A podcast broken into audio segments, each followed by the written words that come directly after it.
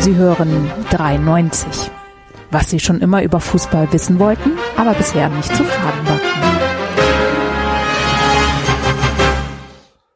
Keine gute Woche für das Hygienekonzept der DFL. Hallo, liebe Freunde, bei einer neuen Ausgabe von 93. Es ist Montag, der 83. März 2020. Hallo Basti. Gute und Grüße, meine lieben Freunde. Hallo Enzo. Hey Gölle. Hi, Hallöchen. Und hallo ba David, meine Güte. Tralalala. Ja, kommt heute bes- bestimmt noch. Bin ich mir sehr sicher, dass es heute noch kommt. Mach direkt, Alter, dann ist wieder gute Stimmung sofort. Tralalala. Sehr gut. Schöner Opener.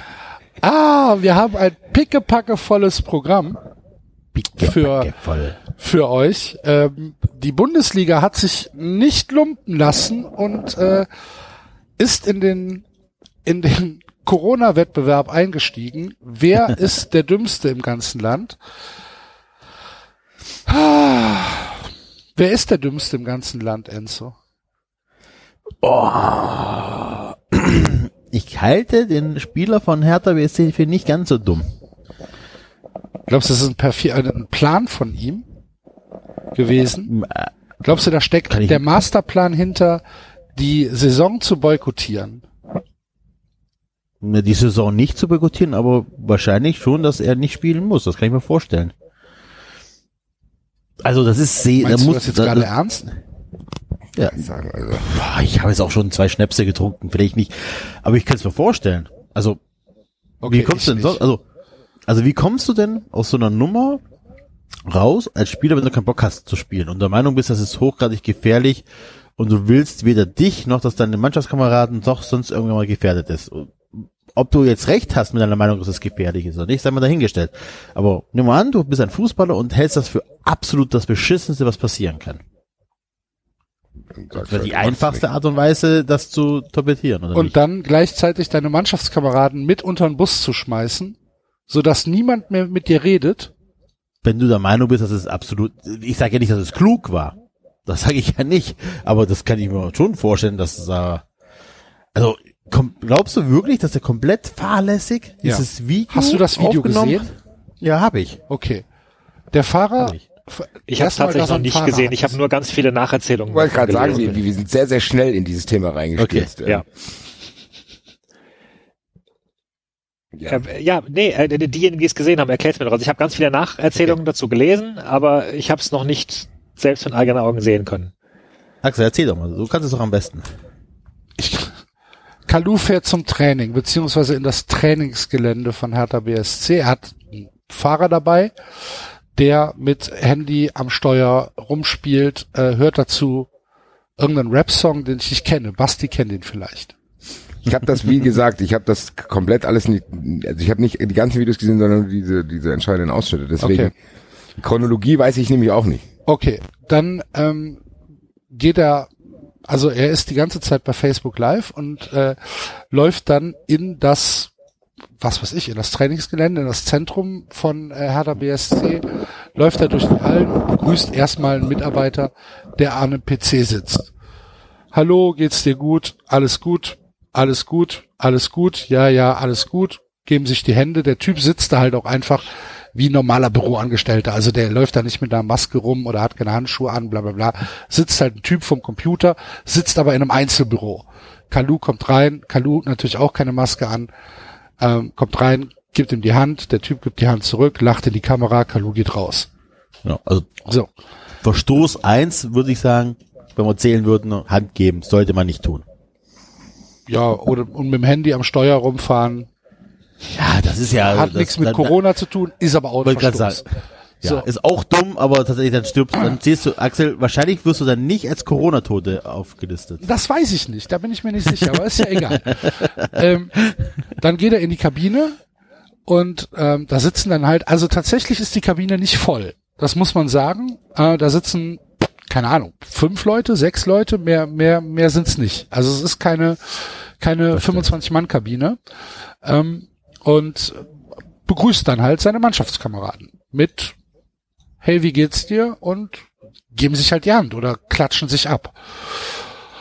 Und er sitzt neben äh, Vedat Ibisevic und Ibisevic telefoniert und Ibisevic ist irgendwie schon piefig und äh, äh, sie reden dann halt miteinander und äh, Kalu macht sein Spind auf. Die ganze Zeit läuft die Kamera halt, ne, von, von dem, von, von dem äh, Telefon. Er legt das Te Telefon dann irgendwie so ab, dass die Kamera weiter filmt, wie er in den, in den Spind greift und da liegt halt sein Scheck drin. Also sein, es ist ein Briefumschlag, wo anscheinend seine Gehaltsabrechnung Ja. äh, drin ist. Und dann, und dann ähm, wedelt er damit rum und guckt halt in die Kamera und sagt, hier ist mein, mein, mein Gehaltscheck. Und dann sagt Ibisevic, ähm, etwas, was ich, also ich kann es nicht wirklich übersetzen, was er gesagt hat, aber äh, er, er sagt dann halt, ähm, es, es fehlt halt Geld, ähm, ihm würden halt 11 Prozent äh, vom Gehalt wären nicht, wären nicht da, worauf sich ein anderer Spieler aus dem Off einmischt und sagt, bei mir sind es 15 Prozent. Und dann wird nochmal nachgefragt, wirklich 15 Prozent? Ja, 15 Prozent. Und Ibisevic sagt 11. Und dann lachen sie darüber und dann sagt Ibisevic, äh, wollen die uns ficken? Are they fucking with us? Ähm, und ähm, äh, dann reden sie darüber, dass die, dass, äh, dass Hertha, wenn sie das mit allen Spielern machen, ja schön viel Geld einnimmt. Und äh, Also die meinen die Differenz zwischen 11 und 15 Prozent, weil diese 11 Prozent schienen ja vereinbart. was er da meint, weiß ich nicht. Keine Ahnung. Gut. Naja, Kann ich dir auch nicht sagen. mich- Bitte? Ja, so hätte ich so hätte ich es auch interpretiert jetzt. Ja, Also, dass sie davon reden, wenn, wenn sie offiziell sagen, keine Ahnung, wer, jeder kriegt 10 und der eine kriegt 11 und der andere kriegt wirklich halt 15 oder so, dass sie dadurch Geld einsparen. ja, Aber ja, er hat dann noch gesagt, dann hat er Interpretation. noch gesagt, er will darüber mit Arne Friedrich sprechen. Gen ja, genau. Ja, okay. Auf jeden Fall sieht man da, äh, da eigentlich geht's ja, das das Skandal in den Videos sind ja nicht die 11 Prozent, die da fehlen, sondern dass da äh, an den Regeln der Hygienevorschriften vorbeige. Naja, da sind wir ja noch gar nicht so wirklich. Also, Also das geht ja jetzt weiter. die sitzen, Ja, wieso? Da haben die ja Hand, also Handschlag und so weiter haben sie ja verteilt. Handschlag Das ist schon und mal, die ja. sitzen, die sitzen halt auch nebeneinander. Da ist auch kein kein Meter Genau. Abstand halt. So, ne? das ist so ein bisschen, ja. So okay. und dann und dann geht er dann geht er in irgendwie in den in diesen ähm, Raum, wo der Abstrich gemacht werden soll und da sitzt ein Mannschaftskamerad, keine Ahnung wer das ist, mit dem redet er dann auch und dann ist da halt irgendwie ein Typ, der halt, der hat einen Mundschutz an und der hat Handschuhe an und der macht halt Abstriche im Mundraum. Von Toruna Riga. Bitte? Von Toruna Riga. Ach so, Torunariga ist das, okay, cool. Und, ähm, und Kalu lacht halt und, und der, der Typ, der die Abstriche macht, guckt ihn halt an und, und blöckt ihn halt an, ey Salah, das geht nicht, mach das aus. Lösch das, lösch das. Und, und der Typ sagt halt einfach nur, äh, ha, ha, ha, yes, yes, okay, okay, und macht halt einfach weiter. macht halt einfach weiter. Und, ähm, der, also der, der Typ, der den Abstrich gemacht hat, der ist sich hundertprozentig nicht darüber im Klaren, dass er weiter gefilmt wird. Einhundertprozentig nicht. Ähm, macht das halt und äh, macht dann halt, macht dann halt sein Zeugs. Ja, das ist ja live gefilmt wird auch noch, ne? Ja, ja Also, genau, dass es halt schon gestreamt ist. Es ist Ja. schon vorbei. Ne? Ja, Es ist schon vorbei. alles schon draußen. ist. Die Katze ist schon Die Katze ist schon im Brunnen. in den Sack gefallen, wie Heiko Lukas genau. sagen würde. Ja, ja. Die Katze in den Brunnen gefallen. Was für meine Güte. Ähm, ja, und dann, dann reden die halt irgendwie noch ein bisschen was und sie reden darüber, ja, dass ja jetzt demnächst das Training wieder eröffnet wird und Kalu weiß halt nicht genau, wann Training ist. Und ähm, fragt dann halt auch nach, ähm, ist denn jetzt morgen schon ein Spiel? Wo dann unter anderem auch auf Twitter drüber spekuliert worden ist, kann es wirklich sein, dass Kalu denkt, dass er morgen irgendwie ein Spiel hat? Ich bin mir da nicht so hundertprozentig sicher. Ich glaube eher, dass es in dem, in dem, im Trainingsbetrieb gehen, also so ein Spieltrainingsbetrieb ging, aber ich weiß es natürlich nicht. Kann natürlich auch sein, dass Kalu denkt, dass morgen irgendwie Bundesliga gespielt wird. Und, Klar, ähm, Dienstag. bitte? Dienstag ist doch klassischer Bundesligatag. Ja, wäre aber recht kurzfristig die Ansetzung dann halt. Und ähm, Ja, und dann macht er halt Grimassen in die Kamera und filmt dabei noch den diesen diesen äh, Typen, wo dann halt irgendwie, ich habe gelesen, das ist der Physio, das ist also nicht der Arzt, nicht der Mannschaftsarzt, der die der die Corona Abstriche gemacht hat. Und dann habe ich gelesen, dass ähm, dass äh, es überhaupt kein keine Relevanz hat, was der Typ da macht, weil er die Mundschleimhaut, äh, weil er einen Mundschleimhautabstrich macht und damit äh, der der SARS-CoV-2-Virus überhaupt nicht diagnostiziert werden kann, weil der äh, Abstrich im Rachen gemacht werden muss und wir uns deshalb halt auch nicht wundern müssten, wenn, wenn viele Tests negativ sind, weil halt einfach überhaupt nicht äh, an der Mundschleimhaut nachgewiesen werden kann, ob jemand positiv ist. Und ja, dann endet das Video nach 25 Minuten. Ja, Das war jetzt die Zusammenfassung. Oder Ja. kürzer,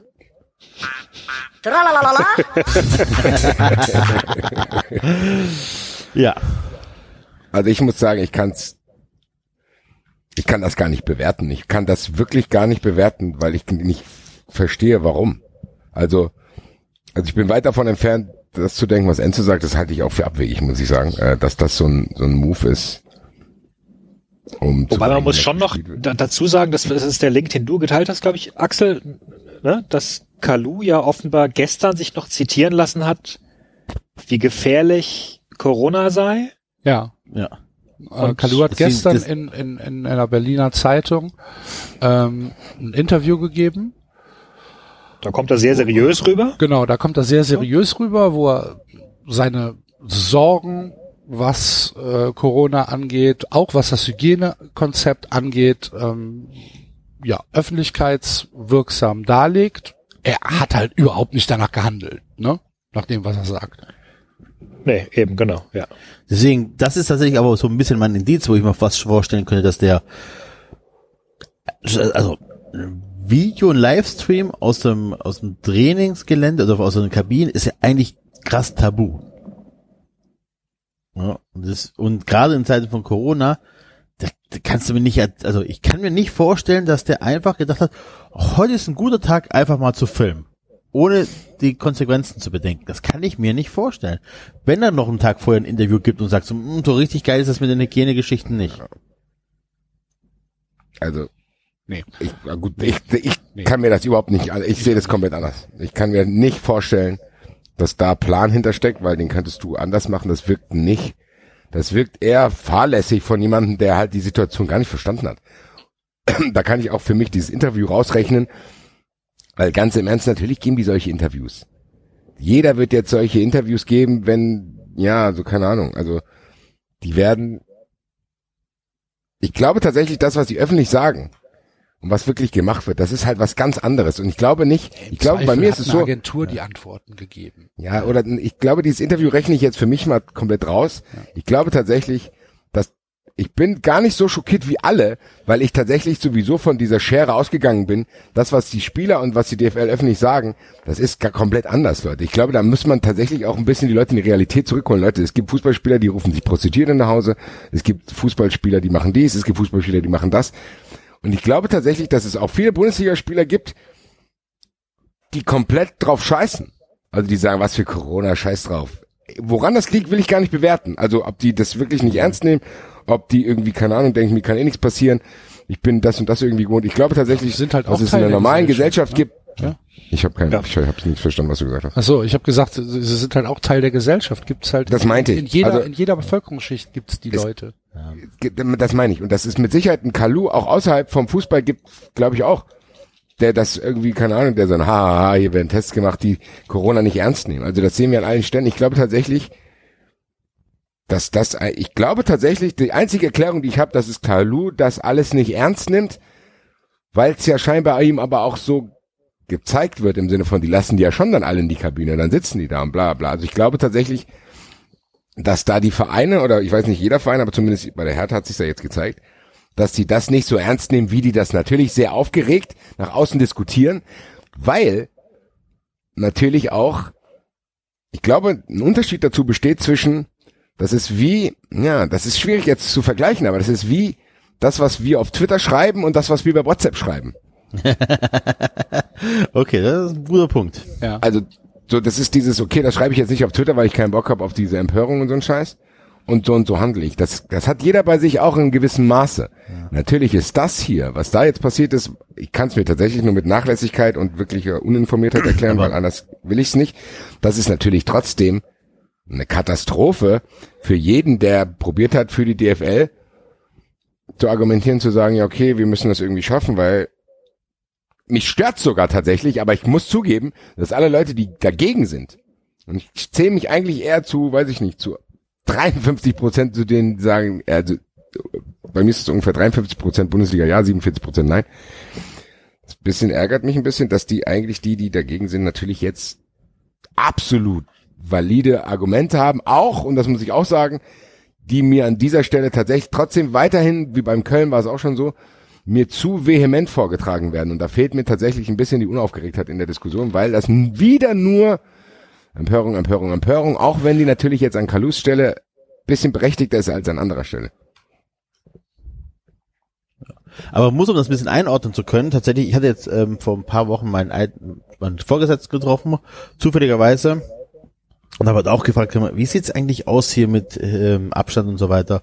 Und da hat er halt auch ganz ehrlich gesagt, es gibt welche, die halten sich super dran und manche, denen ist es egaler. Und so ist es wahrscheinlich auch in jeder Mannschaft dann auch. Und selbst, ihr habt das ja heute auch bei WhatsApp mitbekommen, in der einen ominösen Gruppe, in der wir drin sind, sagte auch einer, er hat aus so sehen, aus Reflexen dem Kollegen die Hand geschüttelt. Ja. Ich glaube, dass das überall so ist, wenn die Türen Ja, und das ist genau das, genau. Deswegen kann das tatsächlich sein, dass es passiert. Die einzige Sache, was mich natürlich wundert, warum der in der Kabine streamt. Das, Das er ist ja das, vorher was ich schon mir gemacht? tatsächlich, das kann ich mir auch nicht erklären, weißt du, weil das ist, das Video wirkte auch nicht so, als wenn er da aktiv mit Leuten redet. So, weißt du, wenn du ein Facebook Live Video machst, hast du ja eigentlich so den Purpose zu sagen, okay, ich trete hier mit meinen Fans in Kontakt, guck Kommentare, mach ein bisschen ha, ha, ha, und das war's. Teilweise habe ich das Gefühl, der, also ganz, ganz merkwürdig, aber ich kenne ihn auch nicht. Ich weiß auch Aber- eigentlich, gar nicht, vielleicht ist das irgendwie für ihn, für ihn ist das vielleicht so, keine Ahnung, ich weiß ja nicht, wie oft er das macht, ich folge ihm ja nicht. Also vielleicht macht er das ja auch ständig. Ich habe letztens gesehen, dass Sido angeblich elf Stunden Instagram Live äh, gemacht hat. Ich weiß ja nicht ganz genau, ob das vielleicht normal ist. Also mir fehlen komplett die Vergleichsmomente. Ah, Macht der das immer? Oder wa wa- was war jetzt da los? Also keine Ahnung. Ja, okay. Ja, ich, Deswegen, weiß- ich, ja. ich weiß es auch nicht. Ich kann es mir tatsächlich nur mit Blödheit erklären. Ich ehrlich gesagt auch. Also So anders- Weil man dann auch, alle, alles, was er da macht, ist halt dumm. Man muss aber auch ganz ehrlich sagen, weil, weil, weil Basti schon die Unaufgeregtheit angesprochen hat. Selbst wenn die vier Wochen lang alle Hygienevorschriften einhalten, ab dem Moment, wo die zusammen auf dem Blatt stehen, ist das halt eh alles für ein Ja, es hat, meines Erachtens hat das auch gar nichts mit dem Platz zu tun. Die Leute gehen ja trotzdem einkaufen, können sich ja trotzdem irgendwo anstecken.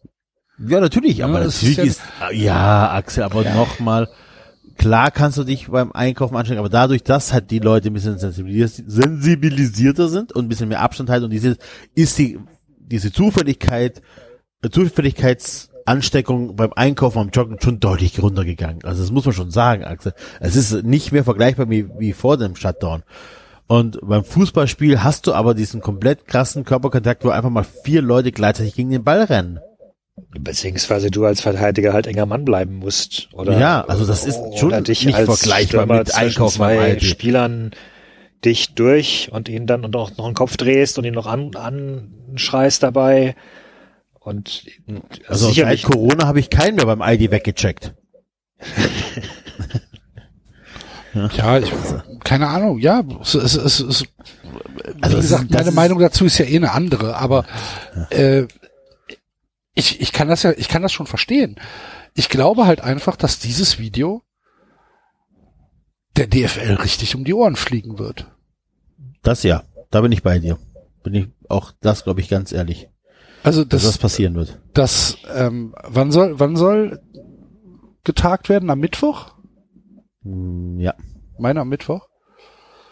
Ich glaube schon, dass es angesprochen wird und dann kommt halt auch noch, also die DFL, die DFL ähm, hat ja heute die Zahlen der ersten Testreihe veröffentlicht. Da wurde dann festgestellt, es waren zehn positive Tests bei 1700 Tests, die durchgeführt worden sind. Bei 36 Mannschaften. Bei 36 Mannschaften, 10 äh, positive Tests. Die drei vom ersten FC Köln haben wir am Wochenende mitbekommen. Zwei Spieler und ein Physio, wo dann. Ach, wissen wir das jetzt auch schon? Bitte? Wissen wir das jetzt auch schon? Meine erste Meldung war, dass sie nicht sagen, ob es Spieler oder äh, Staff. Das wusste man relativ schnell. Auch zwei, das war zwei doch- Spieler und ein, ein, ein Physio wusste man relativ schnell. Seit heute wissen okay. wir auch die, die Namen der Spieler. Okay. Ähm, ich, ich muss sie nicht wissen, ehrlich gesagt. Nö. Ähm, Wobei, wobei ich jetzt auch kein, also ich, ich hätte auch kein Stigma-Gedanken gegenüber Leuten, die, die, die sich halt angesteckt Ja, haben mit nicht, etwas, aber du dass man sich halt Menschen. ansteckt. Ja, ja, klar. Ja, ja. ne? Menschen, ey. Ja, genau. Menschen, ey. und, ähm, und dann gab's halt auch diese Diskussion am Wochenende über die Reaktion des ersten FC Köln und was der erste FC Köln da gemacht hat. Da müsstest du mich mal abholen, weil die Story habe ich zum Beispiel nicht mitgekriegt. Okay. Ähm, also es gab, es gab halt die erste Testreihe. Ne? Da wurde dann veröffentlicht, wir haben drei positive Fälle und ähm, ja, wir handeln jetzt gemäß des Hygienekonzepts und nach den äh, Vorgaben des Robert Koch Instituts. Und am nächsten Tag hat dann halt äh, Bürger Verstrate ein äh, Interview gegeben bei einem belgischen Fernsehsender, glaube ich, wo er gesagt hat, dass er sich ein bisschen darüber wundert, dass sie nicht in Quarantäne gegangen sind, ähm, weil er doch eigentlich gedacht hat, wenn es positive Fälle in der Mannschaft gibt, dass dann die ganze Mannschaft in Quarantäne geht, dass bei ihnen das halt nicht der Fall ist, obwohl er in den letzten zwei Wochen von dem Physio behandelt worden ist und auch mit einem der Spieler erst vor zwei Tagen gemeinsam im Fitnessstudio war, im Gym war, im Kraftraum war. Das ist jetzt, um das nur das abgehackt zu beurteilen, eigentlich eine Verständnis, also eine Klar. Aussage, die ich verstehe. Klar, ist eine valide Macht Sorge. Sinn. Ohne Genau. jede Frage. Klar. So. Ähm, dazu kommt dann halt auch noch die private Situation von Bürger Verstrate, ähm, dessen Lebensgefährtin halt vorerkrankt ist mit einer Herzerkrankung. Dass man da anders sensibilisiert ist als der 0815 Bürger, verstehe ich auch. Ohne jede Frage. Und ähm, er hat dann halt in diesem Interview gesagt, dass es, ähm, dass er halt das nicht verstehen kann und dass er halt ähm, Sorge hat, dass sich noch mehr Menschen oder noch mehr Spieler oder äh, Kollegen von ihm äh, anstecken. Und hat damit Ja. natürlich auch das Konzept und den ersten FC Köln kritisiert. Ja, Und- den ersten FC Köln oder allgemein das Ganze, weil Ja, er hat es natürlich auf den FC bezogen, weil er Spieler beim FC ist. Ja, ja, aber trotzdem ist das ja eigentlich kein FC-spezifisches Problem in dem Sinne. Klar, die Kommunikation kommen wir vielleicht gleich zu, aber Ja, das weiß ich halt nicht, weil die Vereine Okay. können ja autark reagieren. Ja. Das weiß ich halt nicht, ob das ein, ob das jetzt, wenn jetzt die Fälle in Paderborn wären, ob Paderborn gesagt hätte, wir gehen jetzt 14 Tage geschlossen in Quarantäne. ja, aber das geht ja nicht. Das ist doch das, was ich meine. Warum geht das Wenn die nicht? Ja, wenn die Bundesliga sagt, wir starten jetzt, dann kannst du nur starten, wenn du eben das, was Verstrate eigentlich angenommen hat, nicht machst. Das geht ja nicht. Eine Mannschaft hat einen Fall, muss 14 Tage weg. Was ist denn, wenn, was ist denn, wenn jetzt in, weiß ich nicht, wenn die wirklich am 9. Mai anfangen wollen, dann ist der FC weg, oder was? ja, ich, ich kann es ja auch nicht sagen. Deswegen meine ich ja, das, das muss ja trotzdem Teil des Konzeptes Ja. der gesamten DFL sein und nicht vom FC. Ja, Teil des Konzeptes ist, dass halt die Infektionskette nachvollzogen wird. So, aber wenn Fastrate sagt, er hat, hätte vor, er hätte, hätte sich von dem Physio äh, äh, behandeln lassen und war mit einem der infizierten Spieler im gleichen Kraftraum, dann ist er ja tatsächlich Teil der Infektionskette, wahrscheinlich. So wie ich das verstanden habe. Und dass er dann nicht in Quarantäne geht, Warum der FC das so entscheidet, ganz ehrlich, ich weiß es nicht. Der FC sagt, das sind die Vorgaben des, des Robert Koch Instituts und die Vorgaben des Gesundheitsamts, an, an die sie sich halten. Aber ist das richtig so? Keine Ahnung, ich weiß es nicht. Ja, man, man, ja, das ist jetzt ganz, ganz schwierig, weil ich habe das komplett für mich, ich habe es ja eben erst jetzt gehört und abschließend bewerten kann ich sowieso die ganzen Sachen nicht, die ich schon seit Wochen höre. Deswegen Die Sache ist doch die, aber wenn, ja, die Frage ist halt, im, ja gut, im Moment, wie weit die Spieler noch soziale Kontakte haben dürfen, weil dann wird's ja fahrlässig, weil dann geht das wieder nach draußen. Die Sache ist aber die, wenn die unter sich bleiben würden, theoretisch, dann ist es ja trotzdem so, dass, und wir haben das ja gehört, Testwellen werden gemacht, dass dann würde Verstrate ja theoretisch in den, einer der nächsten Testwellen landen und dann würde man es ja wissen. Genau, die, die zweite Testwelle war ja schon, die war am Oder Sonntag. dann kommt noch eine dritte. genau. So. Der würde ja irgendwann in dem Raster, also der würde ja nicht wegfallen. Es würde ja nicht so sein, dass man nie herausfindet, ob er ange angesteckt wurde, sondern das würde rauskommen. Die Frage ist halt, wen steckt er außerhalb dieser Bubble noch an? Das ist halt diese Frage. Genau. Und wenn du zu Hause halt eine Lebensgefährtin hast, die einen Herzfehler hat, dann So, kann man da schon Sorge haben. genau. Deswegen verstehe ich ihn absolut, weil diese, diese Bedenken hatten wir ja auch, obwohl wir, zumindest Axel und ich, ja eher positiv Geisterspielen gegenüber waren. Die hatten wir ja auch schon angemeldet. Wir haben ja gesagt, die ganzen Diskussionen, die drehen sich alle nur um die Gesellschaft.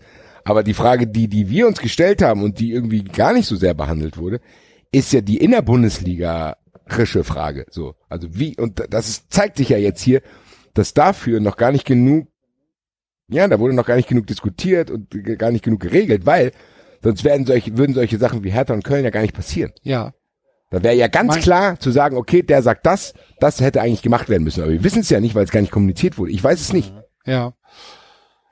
Der FC hat dann reagiert und hat Verstrate am nächsten Morgen, am Sonntagmorgen um 11 Uhr ins Geisbockheim bestellt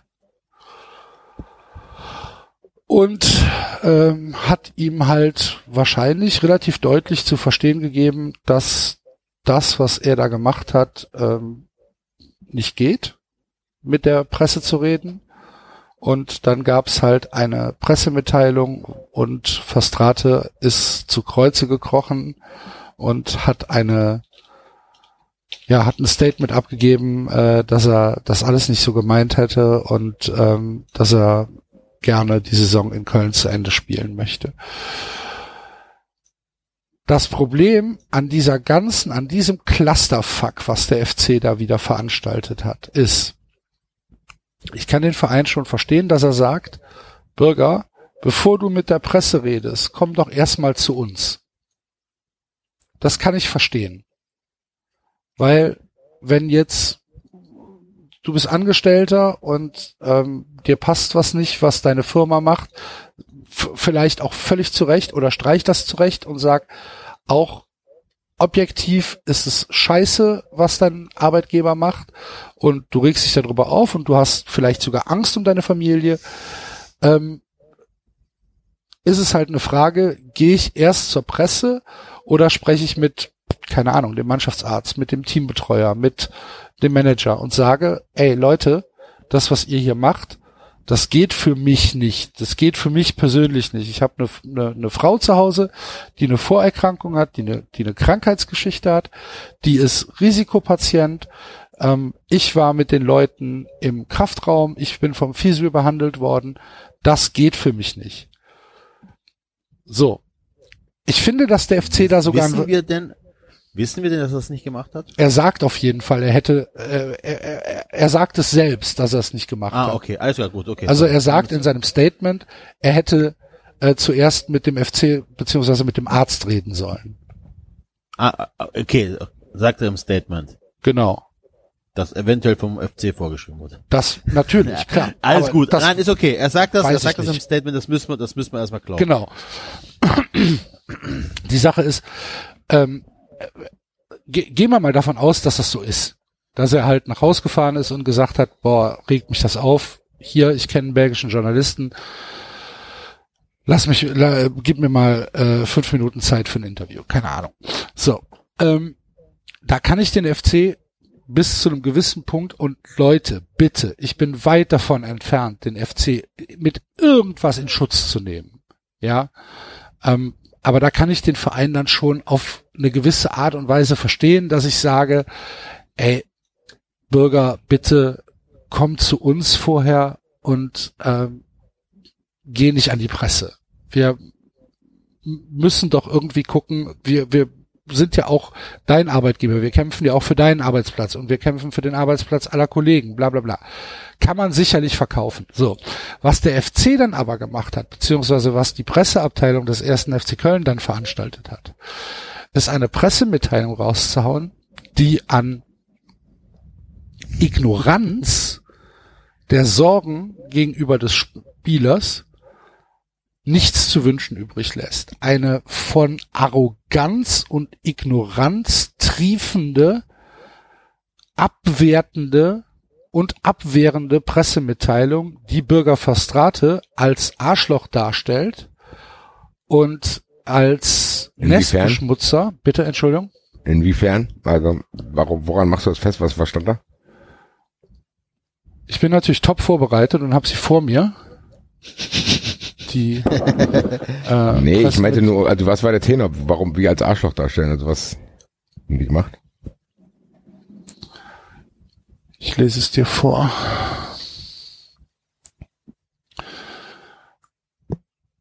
Der 1. FC Köln und Mittelfeldspieler Birke Verstrate nehmen Stellung zu Interviewaussagen in Bezug auf, den Infekt auf das Infektionsschutzkonzept des FC. Verstrate wird weiter beim 1. FC Köln trainieren und spielen. Durch ein in mehreren, mehreren Medien ins Deutsche übertragene Interview von Bürger Verstrate in einer belgischen Zeitung ist der Eindruck entstanden, der 1. FC Köln habe falsche Angaben über den Trainingsbetrieb am Geisbockheim gemacht. So wird der FC Mittelfeldspieler zitiert, es sei geplant, Spieler auch im Falle eines positiven Tests auf Covid-19 weiter zusammen trainieren zu lassen. Dies ist falsch. Im Einklang mit dem medizinischen Konzept der deutschen Fußballliga DFL werden beim FC ausschließlich Spieler trainieren und spielen, die durch zwei aufeinanderfolgende negative Tests den Nachweis haben, dass sie mit dem neuartigen Coronavirus nicht infiziert sind. Aus diesem Grund werden alle Spieler vor der geplanten Wiederaufnahme des Trainings am Montag rechtzeitig erneut getestet. Auch eine Interpretation von Verstrates Aussagen in einem Sinne beim FC seien die Maßnahmen zum Schutz vor Infektionen im Gruppentraining nicht wie vorgeschrieben umgesetzt worden, ist nicht haltbar. Die Hygiene- und Infektionsschutzmaßnahmen wurden eingehalten. Korrekt ist, dass bei den Tests am Donnerstag drei positive Fälle im Spieler- und Mitarbeiterkreis gab. In solchen Fällen übernimmt das zuständige Gesundheitsamt die weiteren Maßnahmen. Es hat zu entscheiden, welcher Personenkreis über den Betroffenen hinaus in häusliche Quarantäne gestellt werden muss, um eine weitere Ausbreitung des Virus zu vermeiden. Grundlage für diese Entscheidung ist die Empfehlung des RKI zum Umgang mit Kontaktpersonen. So wurde auch in den drei Fällen von Spielern und Mitarbeitern des 1. FC Köln am Freitag gehandelt. Sowohl die Betroffenen als auch der FC haben den zuständigen Behörden jederzeit transparent und korrekt Auskunft über den Ablauf des Trainingsbetriebs gegeben. Auf dieser Basis haben die zuständigen Gesundheitsbehörden entschieden, dass der 1. FC Köln das bisherige Konzept fortsetzen kann. Bürger Verstrate sagt, nachdem die drei positiven Fälle in unserem Kreis bekannt wurden, habe ich einem Interview über meine persönlichen Sorgen vor einer Ansteckung meiner Freundin berichtet.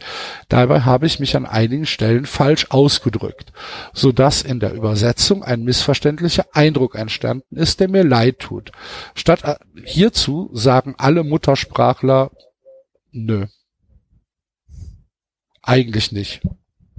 Also alle flämischsprachigen Leute, ich weiß gar nicht, ob es war, glaube ich, flämisch, ja, ähm, sagen, nee, das ist eigentlich nicht interpretierbar, was er da sagt und auch nicht falsch übersetzt. Gut, Äh, wobei es kann ja auch so ein bisschen eine Schutzbehauptung sein, um, um Gesicht zu wahren, oder nicht? Naja, aber wer sagt ihm das denn? Das sagt ja der 1. FC Köln, das sagt ja nicht Bürger Verstrate. Ja, wissen wir ja nicht. Vielleicht haben sie sich ja geeinigt, dass Ja. sie das Natürlich So wissen nach wir es nicht. Äh, tragen. Pass, lass mich Ja, mal ja. kurz noch Ja. weitermachen. Ähm, statt aus der Emotion heraus ein Interview zu geben, hätte ich den Kontakt zu unserem Arzt suchen und mir meine Fragen erklären lassen müssen. Es lag nicht in meiner Absicht, den zuständigen Behörden oder dem ersten FC Köln Vorwürfe zu machen. Ich fühle mich beim FC wohl und gut aufgehoben. Ich werde weiter im Training und im Spiel beim FC alles geben und möchte die Saison in Köln zu Ende spielen. Meine Freundin, die wegen einer Herzvorerkrankung zur Risikogruppe gehört, wird nach Hause nach Belgien fahren und dort erstmal bleiben. So. Jetzt braucht er auch nicht mehr wegfahren. das, was der FC da rausgibt, ist halt ein, ein reines Abwehr ähm, Schreiben. Wir haben alles richtig gemacht. Bürger Verstrate ähm, Ja, vielleicht denken sie das aber auch. bitte. Vielleicht denken sie das aber auch. Ja, Das man kann es trotzdem cleverer machen. Wie hättest du es gemacht? Ich hätte, ich hätte gesagt, wir haben uns mit Bürger Verstrate getroffen, haben uns seine Sorgen angehört. Ähm, unsere erste Priorität ist die Gesundheit äh, unserer Spieler und Mitarbeiter. Wir werden uns vollumfänglich um Bürgers private Situation kümmern und ähm, ja, keine Ahnung. So aus dem Stehgreif. Ende. Ich würde halt diese defensiv, ähm, diese passive Aggressivität in diesem Text ist halt meines Erachtens komplett fehl am Platz. Ah, Passt aber eigentlich zu der normalen Kommunikationsstrategie des FC, finde Das ich. stimmt. Hast du natürlich recht.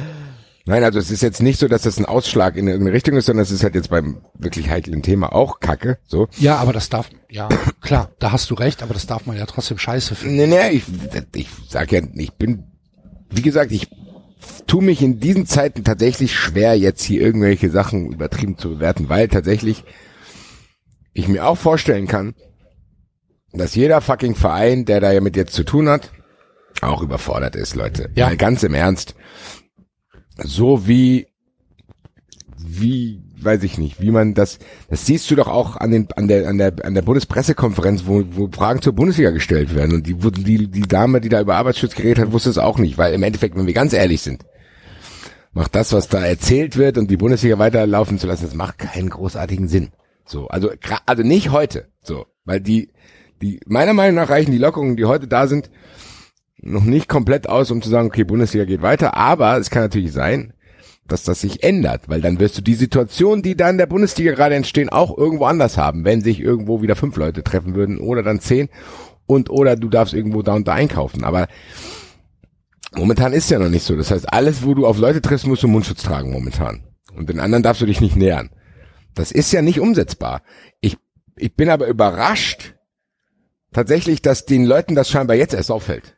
So, ach nee, die, also ich mich wundert tatsächlich, dass diese Empörung jetzt an diesen beiden Fällen so krass ist, weil ich tatsächlich, ganz ehrlich, davon bin ich ausgegangen, dass hier ein Risiko eingegangen wird, davon bin ich ausgegangen, dass viele, viele Spieler die Sache komplett nicht ernst nehmen, davon bin ich auch ausgegangen, weil das siehst du überall so. Also es, du siehst ja überall jetzt mittlerweile die krudesten Promis und in Anführungszeichen, die sich in gewisse Richtung äußern. Liebe Grüße an Roberto Hilpert, der ja gesagt hat, was, was sagt ihr zum Coronavirus? Glaubt ihr, den gibt es oder steckt etwas ganz anderes dahinter? Discuss.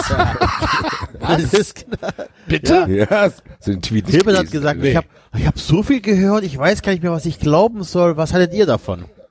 So hat er es verkauft. Ja. Ja, und diese, diese seltsamen Typen, die ich, von denen ich erzählt hatte in der letzten Folge mit Widerstand 2020, die ich auf dem Marktplatz gesehen habe, wo Axel noch sagte, ja klar, ein paar Idioten gibt's immer, die haben ja anscheinend mittlerweile eine Partei eine Bewegung gegründet geworden. mit 60.000 Leuten oder sowas, ne? Also, 6000 Stück, 6000 auf dem Cannstatter Vasen. da sind es bestimmt mittlerweile schon mehr als 60.000. Wahnsinn. Müsst ihr überlegen, wir hatten Europapokal-Heimspiele in Stuttgart mit weniger Heimzuschauern. Das müsst ihr dir mal reinziehen. In München tanzen sie auch, Ah, gesehen. ey, das München-Video ist das großartigste Internet Internetvideo der letzten drei Jahre.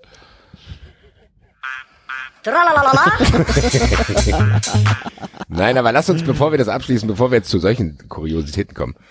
Ich glaube tatsächlich, das, was wir immer sagen, das, was wir sagen, wenn es Fanausschreitungen gibt, das, was wir sagen, ganz ehrlich, was Axel ganz am Anfang gesagt hat, das ist tatsächlich trotzdem nicht anders, besser oder schlechter als draußen. So, also es gibt mit Sicherheit wird es auch Leute geben, weiß ich nicht, Büros, die das nicht einhalten, bla bla. Was hier halt dazu kommt, ist tatsächlich, dass, dass es rausgekommen ist. Und die Öffentlichkeit halt, ne? Genau, und weil, und das ist für mich das größte Problem, weil jetzt hört's auf, dass sachlich probiert wird, wie können wir es machen, können wir es überhaupt machen. Weil, ganz ehrlich, die Diskussion, als sie noch ganz einigermaßen ruhig war, zumindest hier bei 93, diese, haben wir ja gesagt, wir können beide Seiten verstehen. Wir haben auch gesagt, wir haben dazu keine Meinung. So, keine Ahnung. Dann geht's halt weiter und wenn es nicht weitergeht, stirbt auch keiner so. Also das war nicht so, dass irgendwie komplett unser Herz an irgendeiner Seite gehangen Das hat. stirbt auch keiner, ist natürlich super in dem Zusammenhang.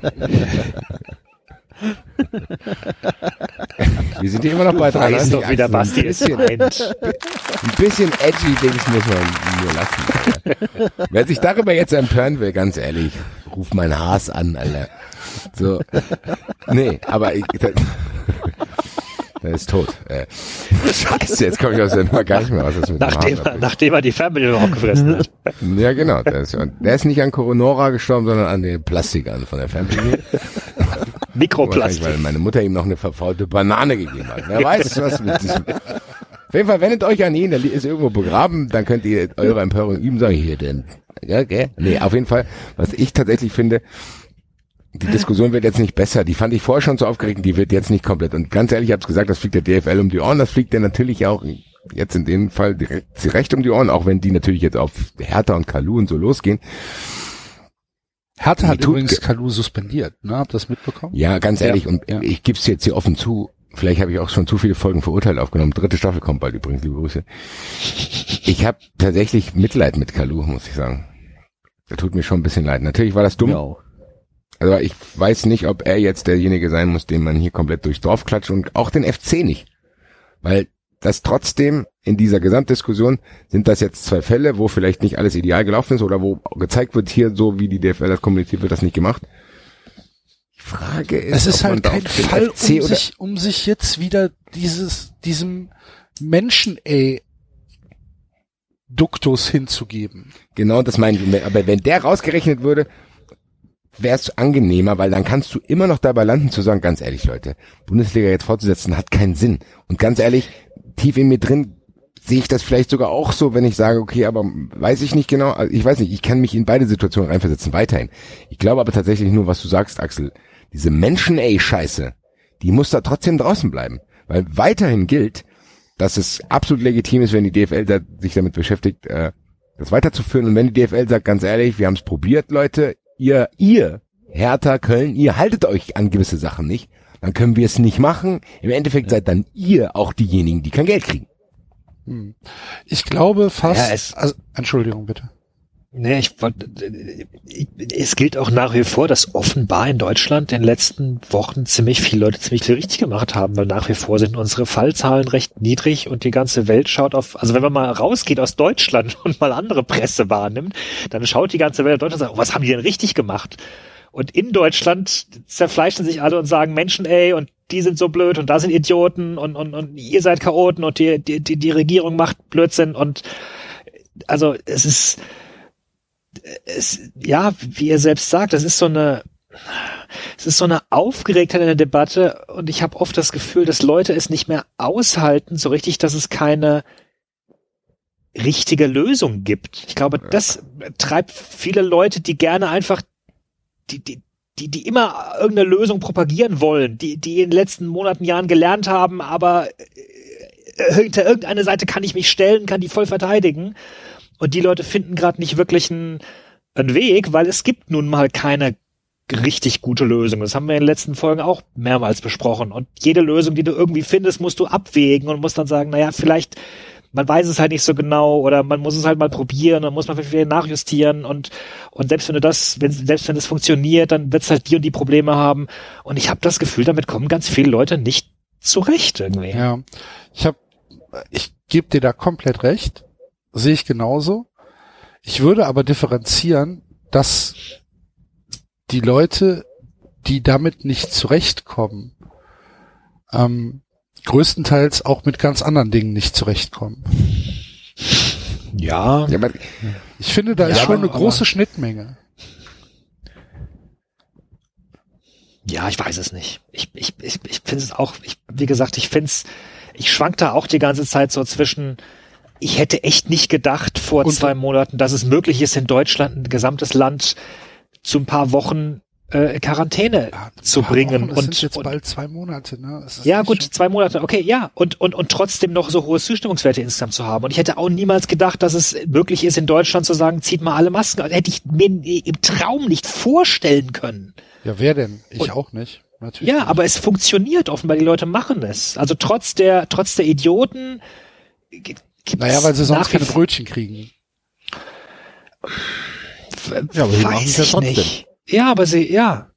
Also Und ich glaube, viele sagen nach wie vor, es ist, das ist ja irgendwie schon in Ordnung. Ja, das, ich, ich glaube, ich glaube tatsächlich auch, dass die Akzeptanz ähm, immer noch da ist. Aber du siehst ja anhand dieser verquerten Widerstand 2020 oder Nein zum Maskenball oder was auch immer, ähm, dass es ja auch durchaus breite Bevölkerungsgruppen gibt und das ist ja noch nicht mal von einem politischen Spektrum abhängig. Das zieht sich ja quer durch alle äh, politischen Spektren, ähm, die halt einfach hier an eine keine Ahnung, an, an, an irgendeine Verschwörung denken. Ja, Oder ja, und das ist halt der so. Punkt. Das ist halt der Punkt, wo ich tatsächlich nicht, das weiß ich nicht. Ich weiß nicht, ob das wieder dieser typische Fall ist von einer vergleichsweise kleinen Minderheit, die einfach laut ist. Verdammt, ja, laut verdammt ist, viel ja. Aufmerksamkeit bekommt und laut ist. Ja, ja kann sein. Ähm, oder ob es jetzt doch wieder ein Anzeichen dafür ist, dass, dass einfach ja Leute auch die Unsicherheit nicht aushalten und es dadurch ihnen auch einfacher fällt, in gewisse Verschwörungsdinge abzudriften und das ist jetzt gerade der Anfang von, von irgendwas schlimm ist. Ich kann das nicht, ich kann das nicht beurteilen, ich weiß es nicht. Also mein, von meiner Beobachtung her würde ich jetzt mal sagen, Leute in meinem Umfeld, die ich durch, durchaus empfänglich für sowas einschätzen würde, Leute, die ich kenne, ne, nicht, nicht mehr, ähm, die sind da nicht bei. Hm. Es könnte also tatsächlich eher eine Minderheit sein. Aber ich weiß es nicht. Aber also, dennoch, äh, da, um nochmal auf den Fußball zu kommen, vielleicht mal die Kurve zu kriegen, das, was Basti eben gesagt hat.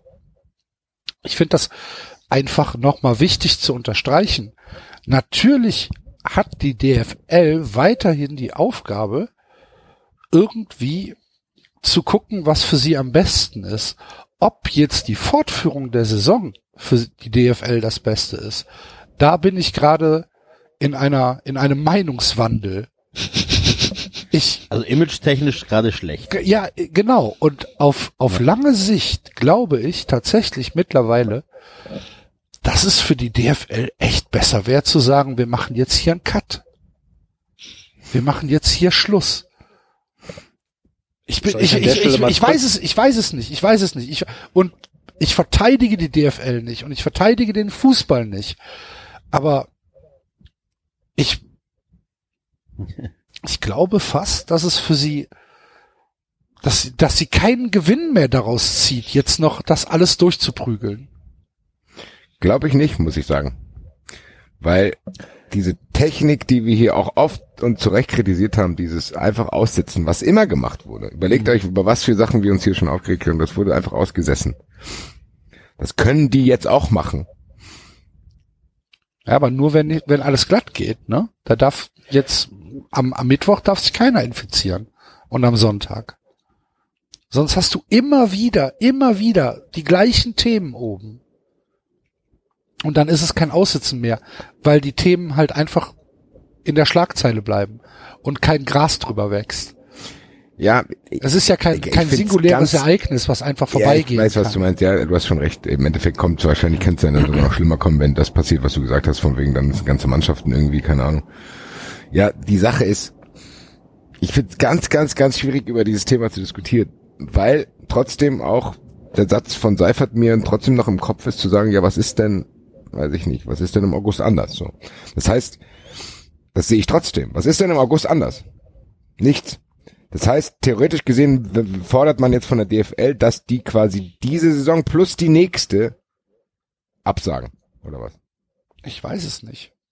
Das wäre für Soll mich der Umkehrschluss. Weil ganz ehrlich, wenn die jetzt sagen, gut, wir machen es im Mai nicht, ist also bisschen aufgeregt, der Kalu hat hier das Video gemacht, bla bla, wir machen es jetzt im Juni. Dann auch, geht auch nicht. Ja, machen wir es im Juli. Ja, nee, August. Also, weißt du, was ich meine? Mhm. Ich weiß nicht, ich sehe tatsächlich immer noch nicht diesen Plan und das, was David gut mit Unsicherheit beschrieben hat, die habe ich selber auch ich weiß halt gar nicht mehr, was, wo es lang geht. So, also was ist, was ist das Ziel, was passiert? Das weiß die DFL scheinbar auch nicht. Und irgendwie wissen wir das alle nicht so. Wahrscheinlich wartet man auf den Impfstoff. So, das heißt aber, dass von der DFL verlangt wird, wenn ich alle richtig verstehe, zu sagen, gut, die Saison wird abgebrochen. Gibt's ja auch schon. Kommen wir vielleicht später nochmal, kann David vielleicht nochmal was über Frankreich erzählen später. Wollte ich gerade anbieten, ja. Dann ist quasi die Saison vorbei. So. Ich sehe aber tatsächlich dann die Diskussionsgrundlage nicht zu sagen, was ist dann quasi, wenn die neue Saison starten würde, anders. Das heißt, im Endeffekt müsste die DFL sich jetzt überlegen, was passiert, wenn wir anderthalb Jahre ohne Fußball sind. So verstehe ich das, muss ich sagen. Weil ich wüsste ja, auch nicht, was anders ist, weil dieser Mikrokosmos wird immer gleich bleiben. Ich rede nicht über Zuschauer, ich rede ja, über ja. diesen Mikrokosmos. Ja, ja. Der wird, wenn dieser Virus da ist, im September, Oktober, November, Dezember dieselben Probleme haben, weil dieser Virus nicht weg ist. Weil es geht nicht darum, Die, die werden auch nicht, das ist, hat auch nichts damit zu tun zu sagen, okay, wir erlauben 50 Leute, 100 Leute, 2000 Leute, 50.000 Leute. Das ist ja, das hat ja damit gar nichts zu tun. Diese Zahl dieser Protagonisten, die wird immer gleich bleiben. Das heißt, wir reden hier nicht darüber zu sagen, okay, weiß ich nicht, in drei Monaten ist es okay, weil dann dürfen sich wieder 100 Leute treffen. Die DFL, die hat heute dieselben Zahlen, die hat übermorgen und die hat auch im November dieselben Zahlen. Und wenn das jetzt nicht geht, dann geht das auch im De Dezember nicht. Und das ist halt das Ding und deswegen verstehe ich die DFL da, die sagt, okay, so und so wollen wir es machen. Ganz ehrlich, die DFL kann natürlich auch was vorschlagen, was nicht klappt, das ist doch klar. Also die können doch sagen, gut, wir haben uns das so vorgestellt, ist nicht umsetzbar. So haben wir jetzt gemerkt, es geht nicht weiter. Es kann sein, dass sie das verkünden. Ich frage mich halt nur, was, was on the long run passiert. So, weil Frankreich, wie gesagt, David, dann mich interessiert sehr, was die Ja. vorhaben. Weil was ist der Plan? So. Ich, na, ich würde tatsächlich, bevor, bevor wir darüber reden, was sie vorhaben, das weiß ich, kann man sogar mal drüber reden, was sie sich jetzt für Probleme eingehalst haben, dadurch, dass sie abgebrochen haben. Ähm, Vielleicht Also erstmal die ja- Vorgeschichte. Äh, Ja. Die Ligue 1 hat die Liga abgebrochen. Gab Genau. es dazu, wa- war das eine Entscheidung der Ligue 1 oder war das eine Entscheidung der Politik? Es war prinzipiell schon eine Entscheidung der Liga, die wurde aber jetzt forciert durch die Politik, weil die Politik gesagt hat, bis äh, schieß mich tot, ich glaube 1. August oder so darf es keinen professionellen Sport mehr geben. In Frankreich. Ähm, in Frankreich, genau. Das hat alle Sportarten betroffen. Ähm, das betrifft äh, auch den Basketball, Rugby, äh, Radsport. Die Tour haben sie ja eh jetzt schon verlegt. Da hoffen sie noch drauf. Ähm, und ja, theoretisch hätte man als Liga wahrscheinlich schon sagen können, ja, dann, keine Ahnung, ähm, führen wir, führen wir das irgendwie im Sommer weiter oder im Herbst weiter oder so. Und dann hat die Liga aber entschlossen, ähm, wir brechen ab. Und die nächste große Entscheidung war dann, ja, wonach bemessen wir denn jetzt den Sieger? ähm, weil du hast das Problem und, und das ist in Deutschland ähnlich, oder? Wir haben einen Spieltag, äh, wir haben, wir haben ein Spiel nicht in einem Spieltag, ne? Bremen-Frankfurt fehlt immer noch. Ja. Der, der 40. Spieltag ist, ist unvollständig. Ähm, und das war in Frankreich genauso. Da fehlte vom 28. Spieltag fehlte noch Paris-Straßburg. Alle anderen Spiele waren gespielt.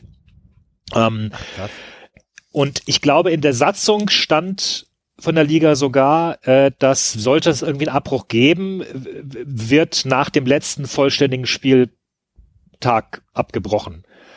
Ähm, und sie hatten jetzt dann vier Szenarien, die sie sich da, äh, also äh, zwischen denen sie wählen mussten. Sie könnten, hätten sagen können, sie streichen die Saison komplett. Ja. Es gibt keinen Meister die, dieses Jahr und in den Europapokal kommen die Leute, die, ähm, die letztes Jahr im Europapokal waren. Ähm, sie hätten sagen können, sie machen es nach der Winterpause. Sie hätten sagen können, sie machen es nach dem 27. Spieltag, der letzte vollständige. Und je nachdem, was sie da sagen, kommen halt komplett unterschiedliche Leute in den europäischen Wettbewerb. Und das ist halt für verschiedene Vereine nicht trivial. Ähm, also zum Beispiel äh, Lyon hat ja eine rabenschwarze Saison gehabt bislang. Die, die baumelten die ganze Zeit so zwischen dem 8. und 9. Platz rum und Lyon ist ja wirklich ein sehr, sehr großer Club. Und wenn du nach der Winterpause abbrichst, ähm, ist Lyon auf dem 12. Platz oder so. Ja, so, dann kommen Reims und Nantes in die Europa League. Wenn du nach dem 27. Spieltag abbrichst, äh, da hat es Lyon gerade geschafft, mit einem Sieg sich auf den fünften Platz vorzuarbeiten. Da wären sie dann drin. Ähm, und was sie jetzt gemacht haben, die Liga, ist, dass sie gesagt haben, wir brechen nach dem 28. Spieltag ab. Aber da ja ein Spiel fehlt, berechnen wir die Punkte nach einem Quotienten und teilen die Punkte durch die Zahl der gespielten Spiele. Okay. Ähm, und da kommen halt so Sachen dann raus, wie, also die ersten vier sind tatsächlich bei allen Sachen, wenn du nicht eine, eine, eine, die Saison komplett streichst, sind die ersten vier dieselben. So, das ist. Also das Paris hatte irgendwie 12 oder 13 Punkte Vorsprung. Genau, Paris hatte kann man- 68 kann man Punkte und vor. Marseille 55, so, Ja, ne? Der okay. Quotient ist dann bei 2,51 und Marseille ist bei Quotient 2, so. Dann hast du Rennes äh, äh, 47 Punkte, Lille 46 Punkte nach dem 27. Spieltag. Ich habe den 28 jetzt gerade nicht vor mir, da habe ich nur den Quotienten, aber da sie, der Quotient ist 1,78, 1,75, alles so Paletti. So, dann hast du aber ähm, auf dem fünften Platz einen geteilten Platz zwischen Reims und Nice, äh, zwischen Reims und Nizza 1,46 und Lyon purzelt aus dieser Wertung raus. Äh, Einen Spieltag später mit 1,42 und das ist halt für einen großen Club wie Lyon ist es halt eine Scheißsituation und die haben auch bereits gesagt, dass sie jetzt dann durch alle Instanzen durchgehen wollen und da klagen wollen und sich das halt und das halt nicht akzeptieren. Aber nochmal auf den Punkt Ähm, von Basti zurückzukommen. Who cares, ganz ehrlich, weil wie hoch ist die Wahrscheinlichkeit, dass es im September eine Euroleague gibt? Ja, aber irgendwann wird es weitergehen. Irgendwann wird es weitergehen und dann wird Geld reinkommen. Und, Aber- und das Geld also wird dir ist doch wahrscheinlich- fehl, ja. wirst du haben Aber oder es wird doch dir fehlen. es ist auch wahrscheinlicher, um es einmal realistisch zu betrachten, ist, dass wir eine Liga und Ligabetrieb haben, irgendwann mal wieder, und erst in 21, 22 international wieder anfangen. Das ist doch unwahrscheinlich, da machen wir uns doch nichts vor. Ja, aber Wie ich glaube, ja, aber Lyon weiß das doch noch nicht. Die müssen ja trotzdem Ja, an, auf sich natürlich, achten. Also, klar, aber, aber, weil, natürlich müssen die das machen, weil na, offiziell gibt's eine Euroleague und so weiter, alles klar, alles, eben. alles logisch. Aber realistisch ist es nicht, dass irgendwann im September Lyon nach Weißrussland fliegt zum äh, Europapokalspiel. Ja, aber dann halt vielleicht das Jahr darauf. Da, da hast du Ja, aber Menschen dann hast als du ja schon Lyon mal dann eine neue Liga dazwischen gehabt. ich glaube, was der Enzo sagt, äh, ja, das macht Sinn. Ich Ach so, meine, du meinst, es wird, es wird eine Liga geben, aber keinen Europapokal. So rum meinst du. Genau. Ja, ich, de- ich gehe Ja, das davon war aus, okay. dass die Europa, die internationale Saison ähm, 2021 abgesagt wird. Bin ich Okay. der festen Überzeugung. Allein schon aus reisetechnischen Gründen und und und. Das, ja, so könnte man es tatsächlich ja. lösen. ist Aber, auch wieder Geld, Geld, Geld, Enzo. Ja. ja, aber was sollen die denn machen? Ich weiß Das es ist ja das nicht. Problem. Ich weiß es doch auch nicht. Vielleicht gibt es irgendwie die Möglichkeit zu sagen, wir machen, äh, keine Ahnung, wir machen ein Europapokal-Camp für einen Monat. Okay, sowas wäre möglich, ja. In Ja, Katar oder so.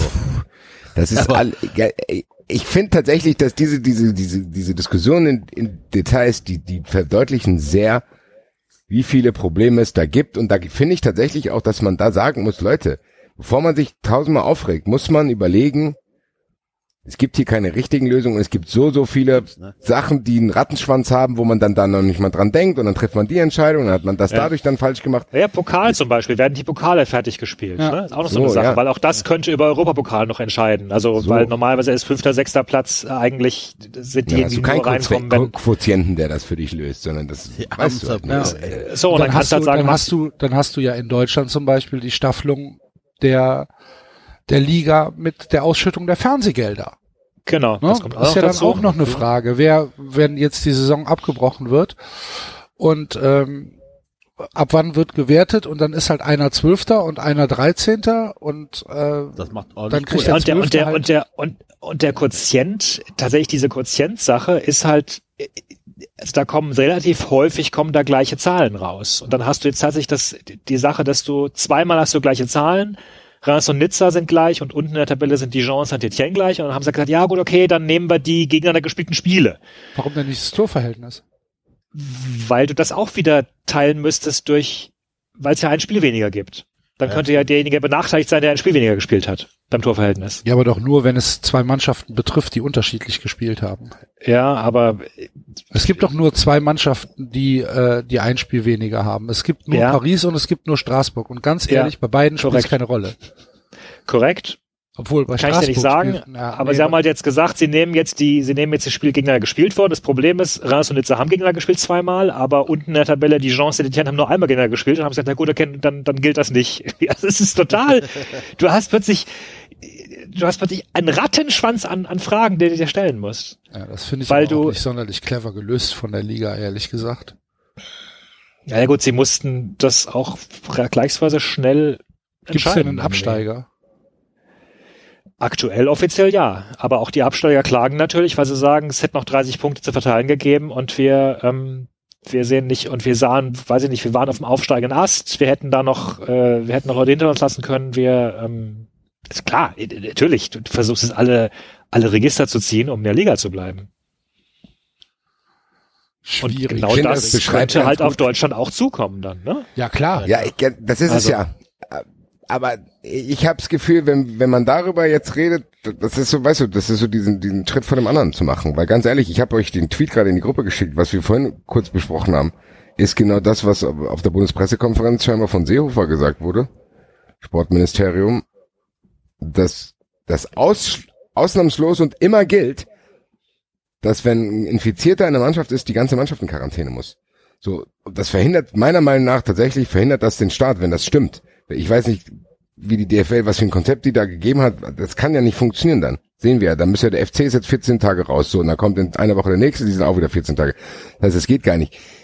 Ich glaube tatsächlich, dass wir größere Probleme haben als sowas. So, ich glaube tatsächlich, dass es egal ist, was Enzo sagt. Natürlich jetzt aktuell nicht und Lyon muss sich damit beschäftigen, aber ich glaube, was Enzo sagt, wird langfristig richtig sein. Na gut, klar, es kommt noch, es kommt noch eine Sache Das dazu, die in wäre Frankreich wär dramatisch für die Welt. Wenn Enzo recht hat, Das, was Enzo sagt, wird langfristig richtig Immer. sein, ist, glaube ich, die größte Apokalypse-Androhung, die wir Immer. hier je ausgesprochen haben. wenn ich hier jetzt 93 Classics ähm, beauftragen würde, würde er feststellen, dass ich wahrscheinlich in jeder Folge, in der ich dabei bin, immer Einen gesagt richtigen habe, was- Satz hat. Einen richtigen Satz, der vielleicht nicht sofort stimmt, aber vielleicht in ein paar Monaten oder ein paar Jahre. es, es, Ist so, es kommt, Axel, ist so. Es, es kommt halt noch eine Sache dazu, die in Frankreich auch anders ist. Du hast ja in Frankreich einen Fall gehabt von einem Fußballspieler, der ähm, ins Koma versetzt worden ist, ins Künstliche, weil er mit Covid eingeliefert worden ist. Also das macht natürlich die Sache auch nochmal, ja, weiß ich nicht, glaube ich, dreht die Diskussion nochmal anders, in eine andere Richtung. Ja, das ist halt auch Ja. so. Das sind, ja, ja, das finde ich auch Also wieder ihm ganz geht's mittlerweile wieder besser übrigens. Seit, seit gestern kam die Meldung raus, dass es ihm, äh, Das ist dass es ihm besser A, geht. die demnächst- Hauptsache. B, weiß ich Ja. trotzdem nicht, ob das was in der Diskussion verloren hat, muss ich sagen. Nee, ich sage es nur als Beispiel, das nur schafft, glaube ich, Das es hat noch mal nochmal, eine andere Öffentlichkeit. genau, es das schafft eine andere ja. Öffentlichkeit. Aber das genau, hilft der ja. Diskussion nicht. Nee, natürlich nicht. Das stimmt schon. Boah, schwierig, schwierig, schwierig. Ey. Ich, ich, also ganz ehrlich, für mich wird es auch von Woche zu Woche nicht einfacher, sondern Nee. eher schwerer, mir Ja, da eine Meinung zu bilden. Wahrscheinlich werde ich nie eine dazu haben und muss, ich werde einfach gucken, was passiert. Im Endeffekt können wir eh nichts anderes machen. Ich bin nur sehr gespannt, weil diese ganzen Themen, die wir probiert haben anzureißen, wo wir schon nach drei Sätzen irgendwo landen, wo wir denken, ja, okay, das geht dann deswegen auch nicht und das geht deswegen. Was vielleicht ein bisschen beruhigend ist. Esche, was geht immer. Irgendwas wird passieren. Also, weißt du, was ich meine? Also, es Level wird- geht wir haben jetzt weiter. schon, wir haben jetzt Level geht Mai, tatsächlich weiter für den einen oder anderen auf jeden Fall. äh, wir haben jetzt Mai, bald ist Herbst und dann kommt der Impfstoff vom Dietmar. Das stimmt. Darum müssen wir auch drauf Oh achten. Gott. Dietmar, gib mir mein Zeug. Du nicht. Scheiß Hooligan. Das wäre geil. Gott, wir müssen alle unsere Twitter-Accounts löschen, damit er nicht irgendeinen negativen Dietmar Hopp-Tweet findet und uns dann Ganz ehrlich, Raus, ne? ganz ehrlich, dann. Ich würde auf meinen Impfstoff verzichten, wenn das der Fall wäre. Wenn Ich Dietmar Hopp sagt, nein, Basti Red kriegt keinen Impfstoff, würde ich tatsächlich drauf verzichten. Sagen. Und dann Das aber bitte das- in jede Talkshow gehen, oder? Natürlich. äh, so, Der einzige Mensch, der keinen Impfstoff bekommt, sitzt hier neben uns. Conora bekomme ich. nicht. Ich habe hier so eine Maske. Mit der Alter. 93 Maske. Ey, so, Maske. ja, Sehr gut. Ja, Ja, Ja. Maske, Freunde. Gutes Thema. Es, äh, es gibt frische 93 Masken, falls ihr das noch nicht auf Twitter mitbekommen habt. Wir haben es ja letzte Woche angekündigt. Äh, der Shop ist online. Wenn ihr auf 390 geht und dann auf Shop klickt, kommt ihr direkt zu unseren Freunden von den Ill-Freunden, die uns Obdach gegeben haben, äh, auf ihren äh, auf ihren Servern, auf ihrer Internetpräsenz und einen kleinen Shop für uns eingerichtet haben, wo es eine äh, wunderschöne und praktische und vor allen Dingen bequeme Conora Maske gibt und ein erstes T-Shirt. Da wird es nach und nach weitere geben. Ähm, Premium 100% Bio-Baumwolle. Richtig geile Dinger. Äh, guck da mal rein. Die Maske ist echt geil. Die Maske ist mega, kam auch schon sehr, sehr gut an. Also vielen Dank an alle Besteller. Ich bin sehr, sehr gespannt auf die ersten Bilder. Also, Ja. geil. Conora bekomme ich nicht, ist vielleicht, vielleicht kann 93 diese ganze Sache regeln. 390 rettet die Welt, meinst du? Stell mal vor. Und dann, dann ist nämlich, dann ist nämlich dann umgekehrt kommt der Dietmar Einzige, Hopp der keine Maske kriegt.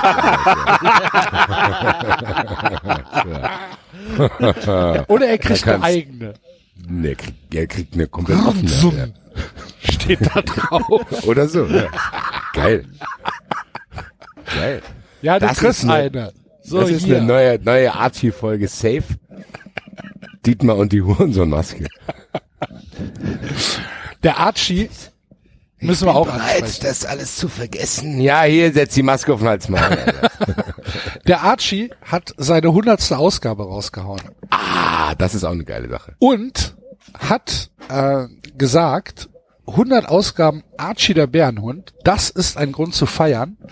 Ähm, der macht da ein Bildband draus. das ist so geil. Das ist alles so Es ist tatsächlich einfach so absurd, aber so geil absurd. Ja. Und da Hunde mit Geld relativ wenig anfangen können, hat sich der Archie gedacht, Futter krieg ich eh, Geld brauche ich nicht. Wer den Bildband kauft, unterstützt die Aktion Seebrücke. Leave no one behind. Ähm, 30 Euro kostet das Ding und äh, wird halt einfach gespendet, abzüglich der Druckkosten. Ja, tatsächlich. Finde Ja? ich sehr, sehr geil. Auch die Resonanz da war schon sehr, sehr überwältigend am Anfang. Also ist tatsächlich für eine gute Sache. Ich habe es mir auch bestellt. Bin sehr, sehr gespannt, weil ich weiß, nicht, viele Folgen schon wieder vergessen habe. Ist auf jeden Fall mega geil und ist tatsächlich für einen guten Zweck. Natürlich unterstützen wir das, auch wenn wir selber nie was für einen guten das muss Wir schon haben, jemand wir anderes haben machen. lange mit dem Archie diskutiert, ob Ich wollte gerade sagen, ich konnte ihn nicht überzeugen, dass er das nicht vielleicht an die 93-Brücke spendet, aber er wollte nicht. Er wollte nicht und ähm, Muss er selbst wissen, muss er selbst wissen. Was? wir müssen wir müssen es akzeptieren. Nein, also Spaß beiseite ist natürlich eine super Sache und ähm, falls ihr da Bock habt, den äh, Archie zu unterstützen, den Link findet ihr auch bei uns und wo wir gerade dabei sind, höre ich, dass draußen ein Auto vorbeifährt. So, Automobil Geschmack. Jetzt haben sie dich, Axel. Kriegen sie dich. Oh, es klingelt. Ein Gast. Hallo, hallo. Gucken wir mal. Hallo, hallo. Liebe äh, 390-Hörer, heute ist ein historischer Tag, denn wir haben zum ersten Mal ein Akademie, äh, ein Akademiemitglied der deutschen Fußballkultur hier bei uns zu Gast. Unglaublich, aber wahr. Ronny Blaschke ist da. Hallo, Ronny. Ja, hallo, hallo. Ein, äh, ein, ein lang gehegter Traum wird wahr. Endlich richtige Literatur äh, bei 390. Soll das heißen? Ich wusste gar nicht, dass das so besonders ist. Da wird man eigentlich gar nicht groß. Es gab da keine Aufnahmezeremonie. Ich glaube, da kommt jeder rein in die Akademie, wer nett ist. So. Dann äh, müssen wir mal, müssen wir, müssen wir mal eine Mail schreiben. Oder einen Brief schreiben. Ja, genau.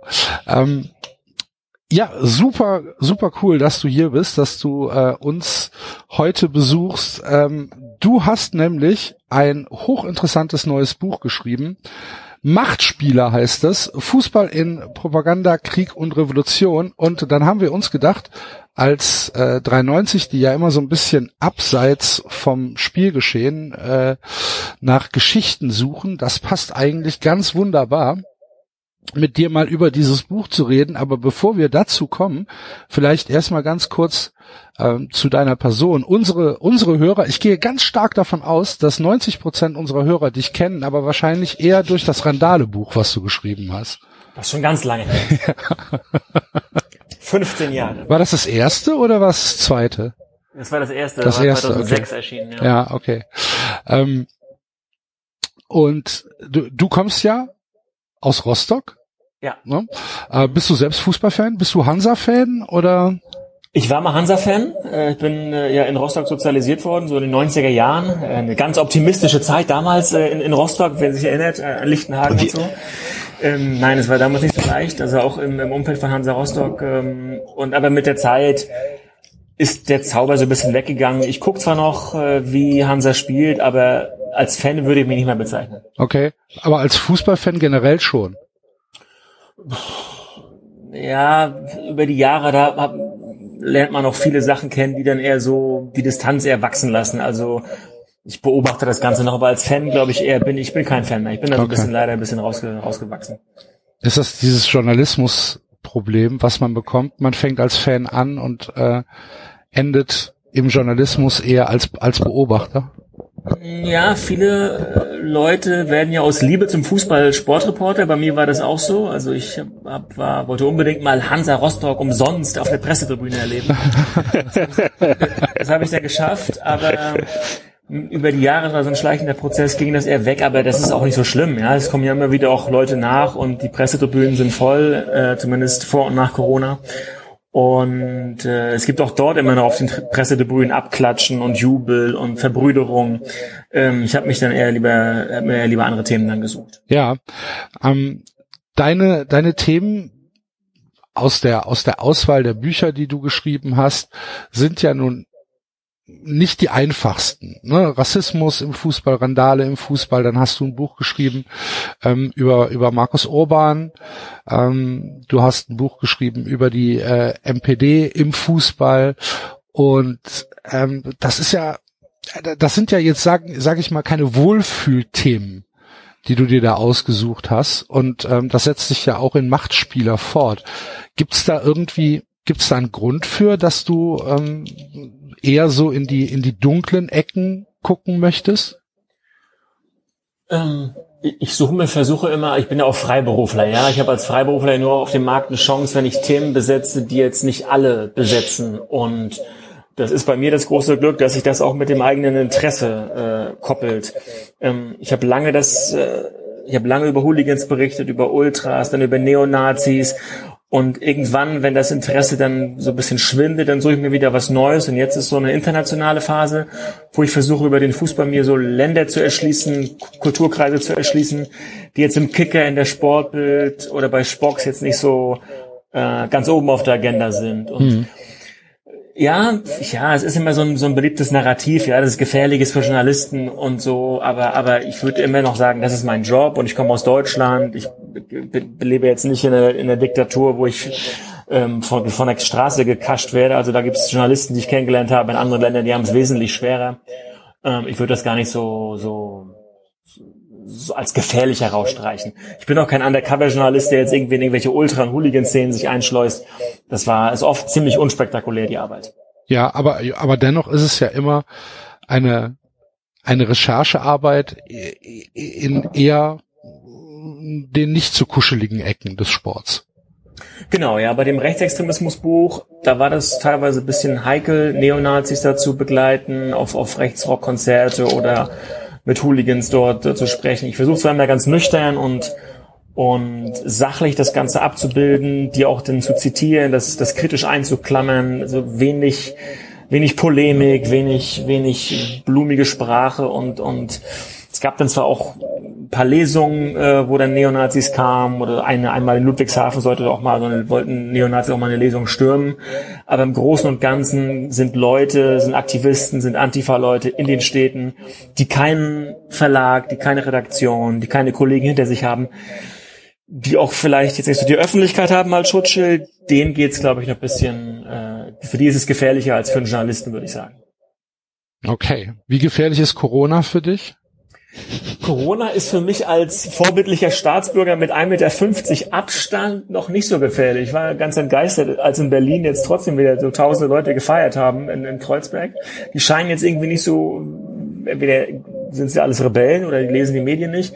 Ich halte mich schon an die Regeln und, und sitze hier an meinem, an meinem Homeoffice und mache weiter, bereite langfristige Projekte vor. Es ist zwar trist, aber es geht wesentlich mehr Menschen, glaube ich, jetzt, jetzt schlechter. Deswegen will ich mich da gar nicht so groß, will ich gar nicht so viel jammern. Ja. Wobei gerade Freischaffende genau ja durchaus zu denen gehören. Die Bitte was? Wobei gerade Freischaffende ja schon auch ein bisschen äh, zu der Sparte gehören, die bedroht sind von der ganzen Situation. Ja, wir haben auch darum telefoniert, auch mit Kolleginnen und Kollegen, die jetzt so abhängig sind vom, vom Spieltagsgeschehen. Ähm, auch selbst jetzt, wenn die Bundesliga wieder anfangen sollte, ist ja auch für Print und Printjournalisten und Fotografen die Anzahl sehr mhm. begrenzt, äh, ins Stadion zu kommen. Ich bin da zum Glück nicht ganz so abhängig vom, vom Spieltagsgeschehen und habe ja jetzt mit dem Buch, das zum Glück äh, ein paar Wochen vor der Corona-Krise herausgekommen ist, weil ja die Verlage auch 80 Prozent Einbußen haben. Und ich, ich jetzt, mein mhm. Buch wartet in, hat in ganz vielen geschlossenen Buchläden äh, gewartet und ist jetzt angestaubt. Und jetzt sind die Buchläden endlich wieder frei und offen und man kann es wieder kaufen. Aber der Verlag hat auch schon gesagt, dass das, ja, ähm, dass ein, schwierig ist. Und viele Bu Bücher wurden ja jetzt auch hinausgezögert. Ähm, die Messe ist ausgefallen, vermutlich wird die Buchmesse in Frankfurt im Oktober auch ausfallen. Ist nicht ganz einfach langfristig. Also ich glaube, wenn jetzt Zeitungen noch mehr an, an Anzeigen verlieren, dann wird das, werden wir Freiberufler das vielleicht erst so richtig im kommenden Jahr oder übernächsten Jahr spüren. Mhm. Wir drücken die Daumen, dass wir da ja. alle einigermaßen unbeschadet aus dieser Situation rauskommen. Aber dann lass uns doch jetzt mal zu deinem aktuellen Buch kommen. Machtspieler heißt es, ich habe es eben schon gesagt, erschienen im Verlag Die Werkstatt. Fußball in Propaganda, Krieg und Revolution. Es ist ein, ein Reportagebuch, kann man schon so sagen. Ne? Ja. Ein, ein Buch mit ähm, abgeschlossenen Reportagen, die sich ja mit dem Fußball in der Weltpolitik beschäftigen. Wie nutzen ähm, Autokraten, wie nutzen äh, Staatskonzerne, wie nutzen äh, Nationalisten. Nationalisten den Fußball? Und das auf, ich habe es nicht gezählt, 13 Kapiteln. Ja. Ähm, natürlich habe ich es nicht gezählt. ja, warum auch? Und ähm, wir begeben uns auf äh, eine Reise unter anderem nach China, nach Russland, nach Argentinien, nach Ruanda, nach Katar, äh, einmal um die Welt und du äh, erklärst uns, wie gesagt, in diesen 13 äh, Kapiteln, wie der Fußball mit der großen Politik verwoben ist. Das, ähm, das, das hört sich äh, erstmal staubtrocken an, ist es aber dann am Ende nicht, weil jedes Kapitel einfach eine andere Dimension dieser Verwobenheit darstellt. Wie, wie kommst du dazu, ähm, dir zu sagen, oh, weißt du was, ich mache jetzt ein Buch, wie ähm, der Fußball in der Weltpolitik äh, verwoben ist, um mal zu zeigen, ey, der Fußball hat überall seine Klauen drin und der Fußball wird von allem, was Klauen hat, gerne in Empfang genommen. Und noch durch die Weltgeschichte noch dazu, äh, ja. obendrein, ne? Also du fängst teilweise in den 60ern an und, und erklärst mal in einem Kapitel so, so nonchalant den gesamten Jugoslawien-Konflikt anhand des Fußballs. Äh, das ist durchaus beeindruckend. Ja, dieser, dieses Balkan-Kapitel, das war besonders schwer, weil ähm, das ist eigentlich ein gutes Beispiel. Man weiß im Hinterkopf, in Jugoslawien gegenüber Jahre äh, war ein Krieg und es war sehr kompliziert und das hat, hat man irgendwie diffus im Hinterkopf gehabt, aber ich wollte mich immer schon mal damit beschäftigen. Und ich reise auch privat sehr, sehr gern und habe dann gedacht, wenn ich schon so viel unterwegs bin, dann verbinde ich das. Ähm, es ist, wie, wie du gesagt hast, äh, thematisch von den Kapiteln alles abgeschlossen, weil ich mich schwer tue damit, ähm, Ruanda mit Katar, mit Argentinien, mit China zu vergleichen. Deswegen sollte das alles für sich stehen. Und das Ganze in einem Zeitraum von drei Jahren, also keine Weltreise am Stück. Und ich habe auch versucht, mich da als Autor so ein bisschen zurückzunehmen, also diese typischen Anekdoten so aus rauchigen Ultrakneipen und irgendwie mit mit Katar-Millionären in, in, einer, in einer, in einer ähm, schicken Lobby. Das wollte ich eher nicht, weil ich wollte, äh, wie du gesagt hast, auch in die Geschichte eintauchen und, und das, das herleiten. Und wenn ich, wenn, wenn, bevor jeder Reise, habe ich eigentlich mich zuerst mit Politik und mit Geschichte beschäftigt und danach erst so Quellen aus dem Fußball gelesen.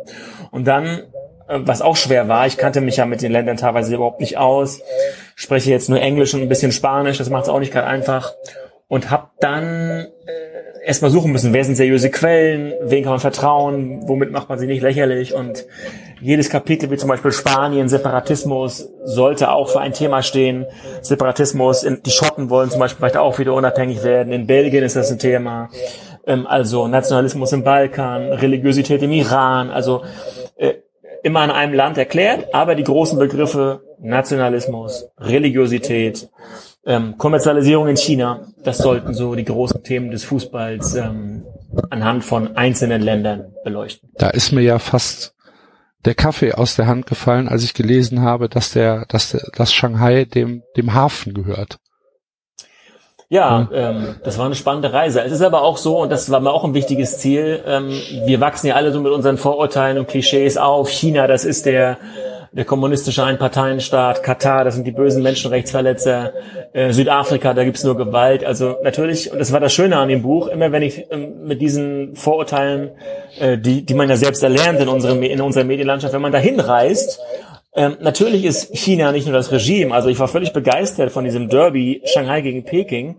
Auch dort gibt's Ultras, die geil singen, die, die laut sind. Ähm, ich war beim Golf Cup im Dezember in Katar, da, da sind die, äh, die acht Teams des, der, der arabischen Halbinsel.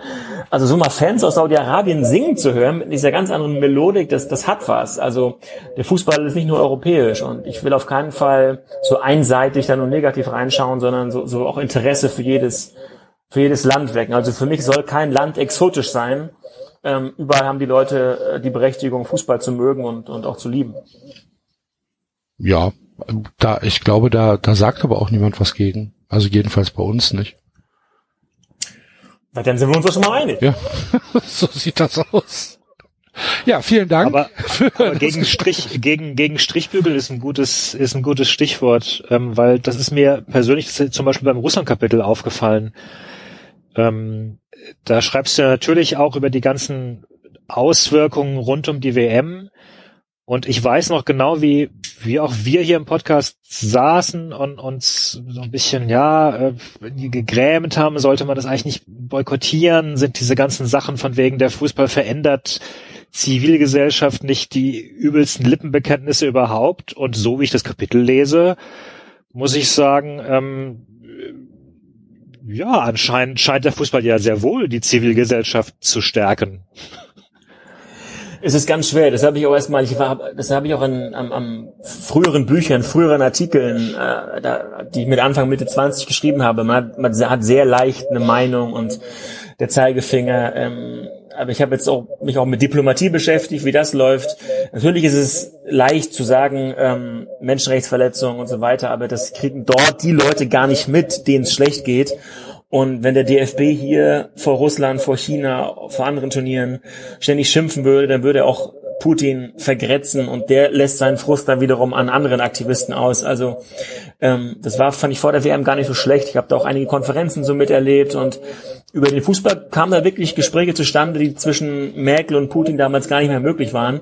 Und China, wir erinnern uns, da wollte der DFB ja auch so eine, so eine Freundschaftsspielreihe machen. Die wurden dann abgesagt, weil es dort Proteste wegen Tibet gab in, in Mainz. Natürlich sind die Proteste ja. wichtig. Aber, aber es schade, dass, dass China sich auch so bockig zurückgezogen hat, weil, weil das natürlich schon spannend ist. Sich, China ist ein Drittel des globalen Wirtschaftswachstums. Es gibt tausende Kooperationen zwischen chinesischen und deutschen Unternehmen. Ähm, es ist naiv zu glauben, dass man, äh, nur weil der Fußball nicht zusammenarbeitet, dass es da keine Verbindung gibt. Also, man sollte sich an der Realität, finde ich, orientieren. Und das ist im Fußball manchmal zu sehr von, von diesen Reflexen, von diesen Emotionen wird das überschattet. Wenn wir ähm, von diesen Ländern lesen, jedenfalls geht mir das so, ähm, dann habe ich natürlich auch immer so ein bisschen die Beziehung DFB zu den zu den jeweiligen zu den jeweiligen Protagonisten in dem Land äh, im Kopf. Wie positioniert sich dann zum Beispiel der DFB ähm, in Katar? Ne, ist ja jetzt das aktuellste Beispiel.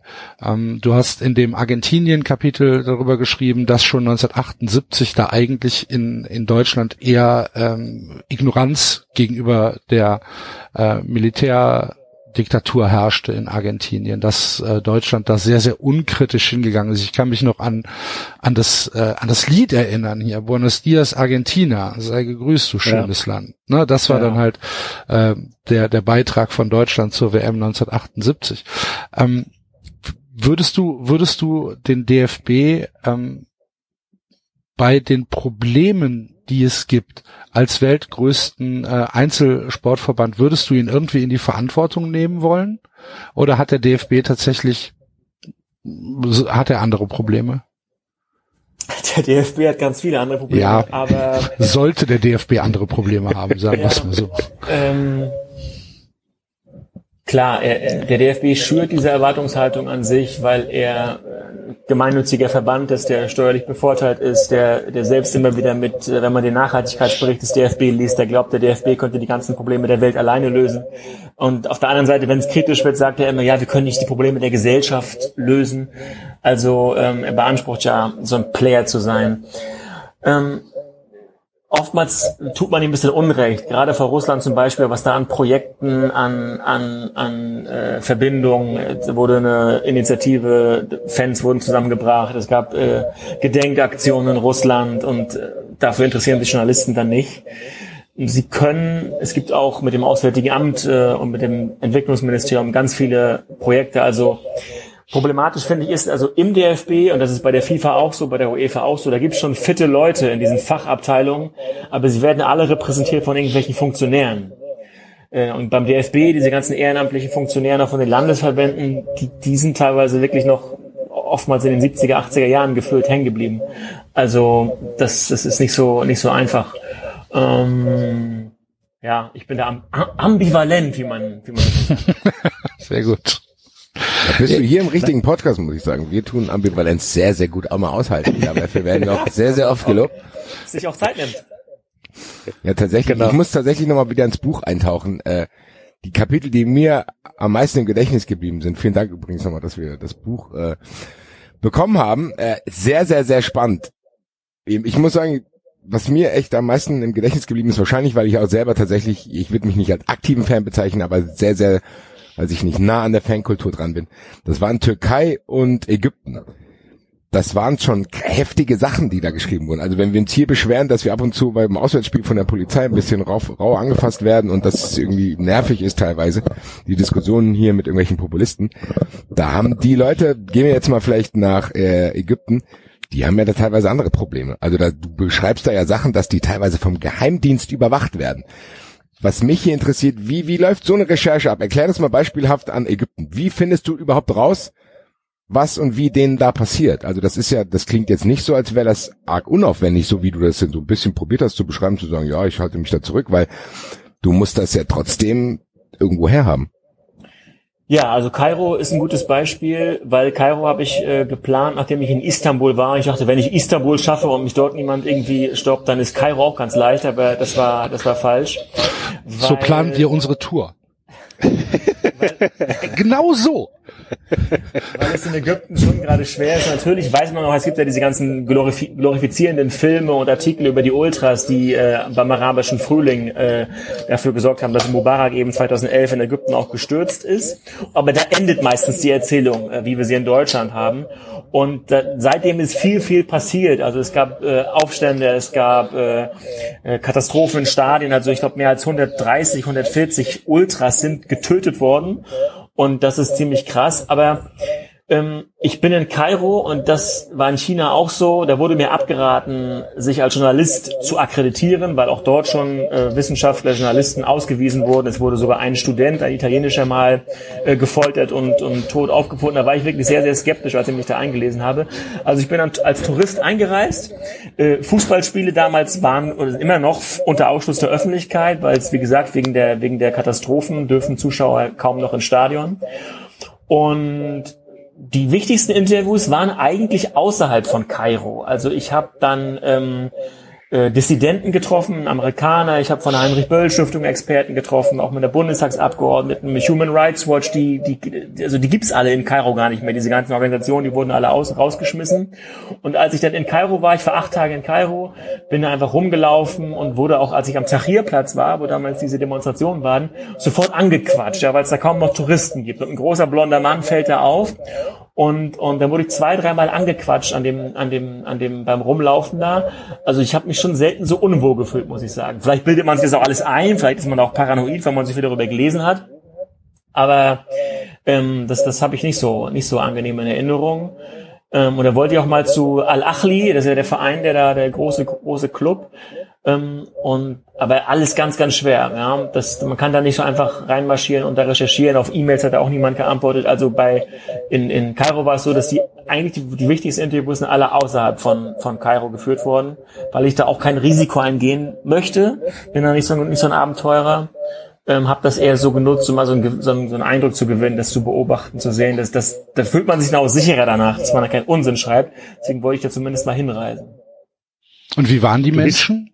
Wenn du sie, wenn du sie halt einfach auf dieses Thema ansprichst, ist es viel Überzeugungsarbeit oder reden die tatsächlich, äh, als würden sie sich gerne was von der Seele reden? Naja, die Leute, die ich in, äh, ich habe zum Beispiel Mohammed Sultan äh, getroffen, das ist ein Mhm. Dissident, der war zwei Jahre im Knast und der wurde auf Druck von Obama dann erst äh, frei freigelassen. Den habe ich in Berlin getroffen. In Berlin kann man sich dann natürlich ganz locker unterhalten, obwohl die sagen, dass sie sogar, dass Ägypter sogar auch im Exil, sogar hier in Ägypten äh, angeblich von der Botschaft irgendwie beobachtet werden. Ähm, in Kairo war es so, wenn ich mal ins Gespräch gekommen bin mit jungen Leuten, so, so im Hotel oder auch in irgendwelchen Kneipen, dass die sofort, wenn es um Politik ging, ging es sofort, wurden die sofort zurückhalten. Also die ganzen Botschaften, die ganzen Behörden sind auch in Kairo von massiven Mauern.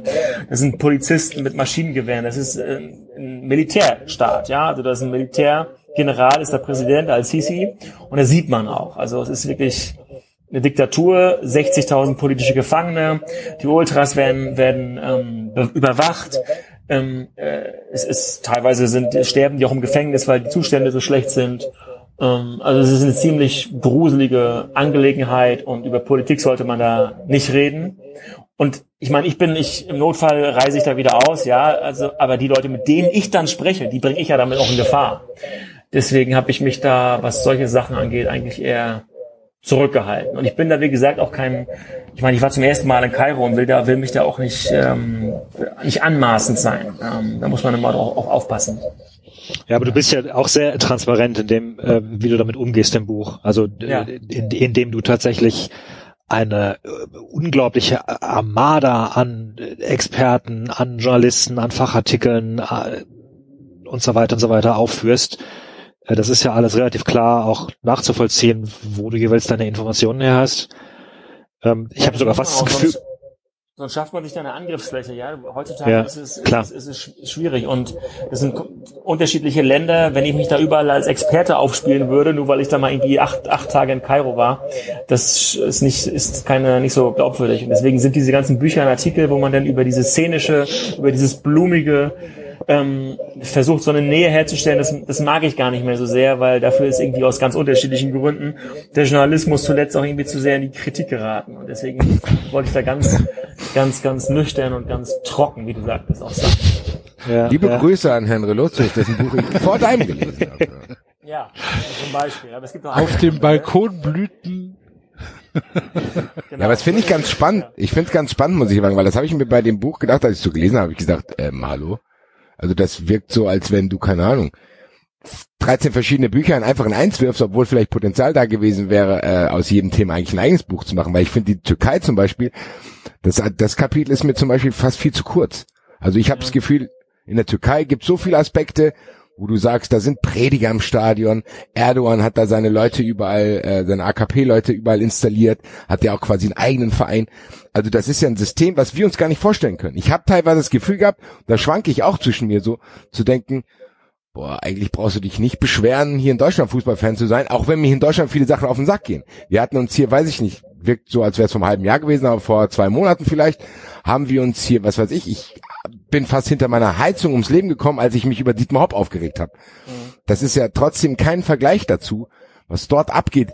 Wie, wie, wie, wie erlebst du einfach diesen Vergleich? Denkst du dann auch, ja, in Deutschland gibt's keine Probleme, weil du beschreibst ja auch, keine Ahnung, äh, Probleme in Deutschland, die dann, meiner Meinung nach, wenn man die jetzt in Kontext setzt, sind die ja nicht mehr so krass. Also ich finde, in der Türkei wäre ich ungerne aktiver Fan, muss ich sagen.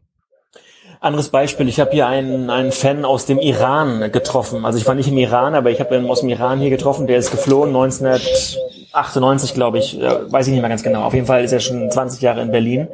Und der sagt zum Beispiel, dass in, in, beim Te in Teheran, beim Derby, dass da, er vermutet, die der 50. Zuschauer ist, ein, ist, ein, ist jemand vom Geheimdienst, ja. Und die da, wer da sofort irgendwas Politisches sagt, der wird sofort ähm, mitgenommen. Das habe ich mir auch gedacht. Ich habe lange, ich hab, bin ja erst seit diesem Januar bei Twitter, weil ich eben genau das teile, was, was du sagst. Ähm, ich kann mich, ich kann mich einfach nicht über über jede Empörung mehr. Ich, ich will da gar nicht mehr mitmachen, weil das so so Ener- Energie kostet. Ja, natürlich kann man sich ständig auf. Da bist du jetzt zum zweiten Mal richtig. Ich habe das Gefühl, du ersetzt Enzo bald hier in unserem Familienpodcast. Natürlich würde ich da gern schreien und und was, wieso regt ihr über euch den Qua über diesen Quatsch auf? Habt ihr nichts anderes zu tun? Aber klar kann man da mitmachen, aber ich halte mich dann zurück oder spreche da mit Freunden drüber äh, im privaten Rahmen. Aber ich glaube, in der Öffentlichkeit als Journalist ist es dann nicht, sage ich was zu den Themen, mit denen ich mich beschäftige und man kann es eh nicht aufhalten. Das habe ich gemerkt auch mit dem Buch davor. Ähm, man, man, man kann eine Stimme sein in diesem, in diesem großen Chaos und wenn man damit halbwegs Leute wie euch, ja, das freut mich ja, dass, du, du sagst, das könnte, jedes Kapitel könnte ein Buch sein, aber es ist halt dann letztendlich doch, ähm, so ein Nischenthema leider, ja. Also ähm, das habe ich bei den früheren Büchern auch gemerkt, das wird kein Millionenseller und das, das wäre meine nächste Frage gewesen, äh, wenn, wenn du sagst, es ist ein Nischenthema, weil ich stelle mir das, ist das für dich auch frustrierend? Weil ich, ich habe es zum Beispiel am, am, am Hand von Football Leagues, habe hab ich mir auch, habe ich mich auch gefragt. Wir hatten Herrn Winterbach hier auch zu Gast zum ersten Teil und jetzt kam ja der zweite Teil auch raus und Raphael Buschmann geriet ja danach auch so ein bisschen in Kritik, bla bla.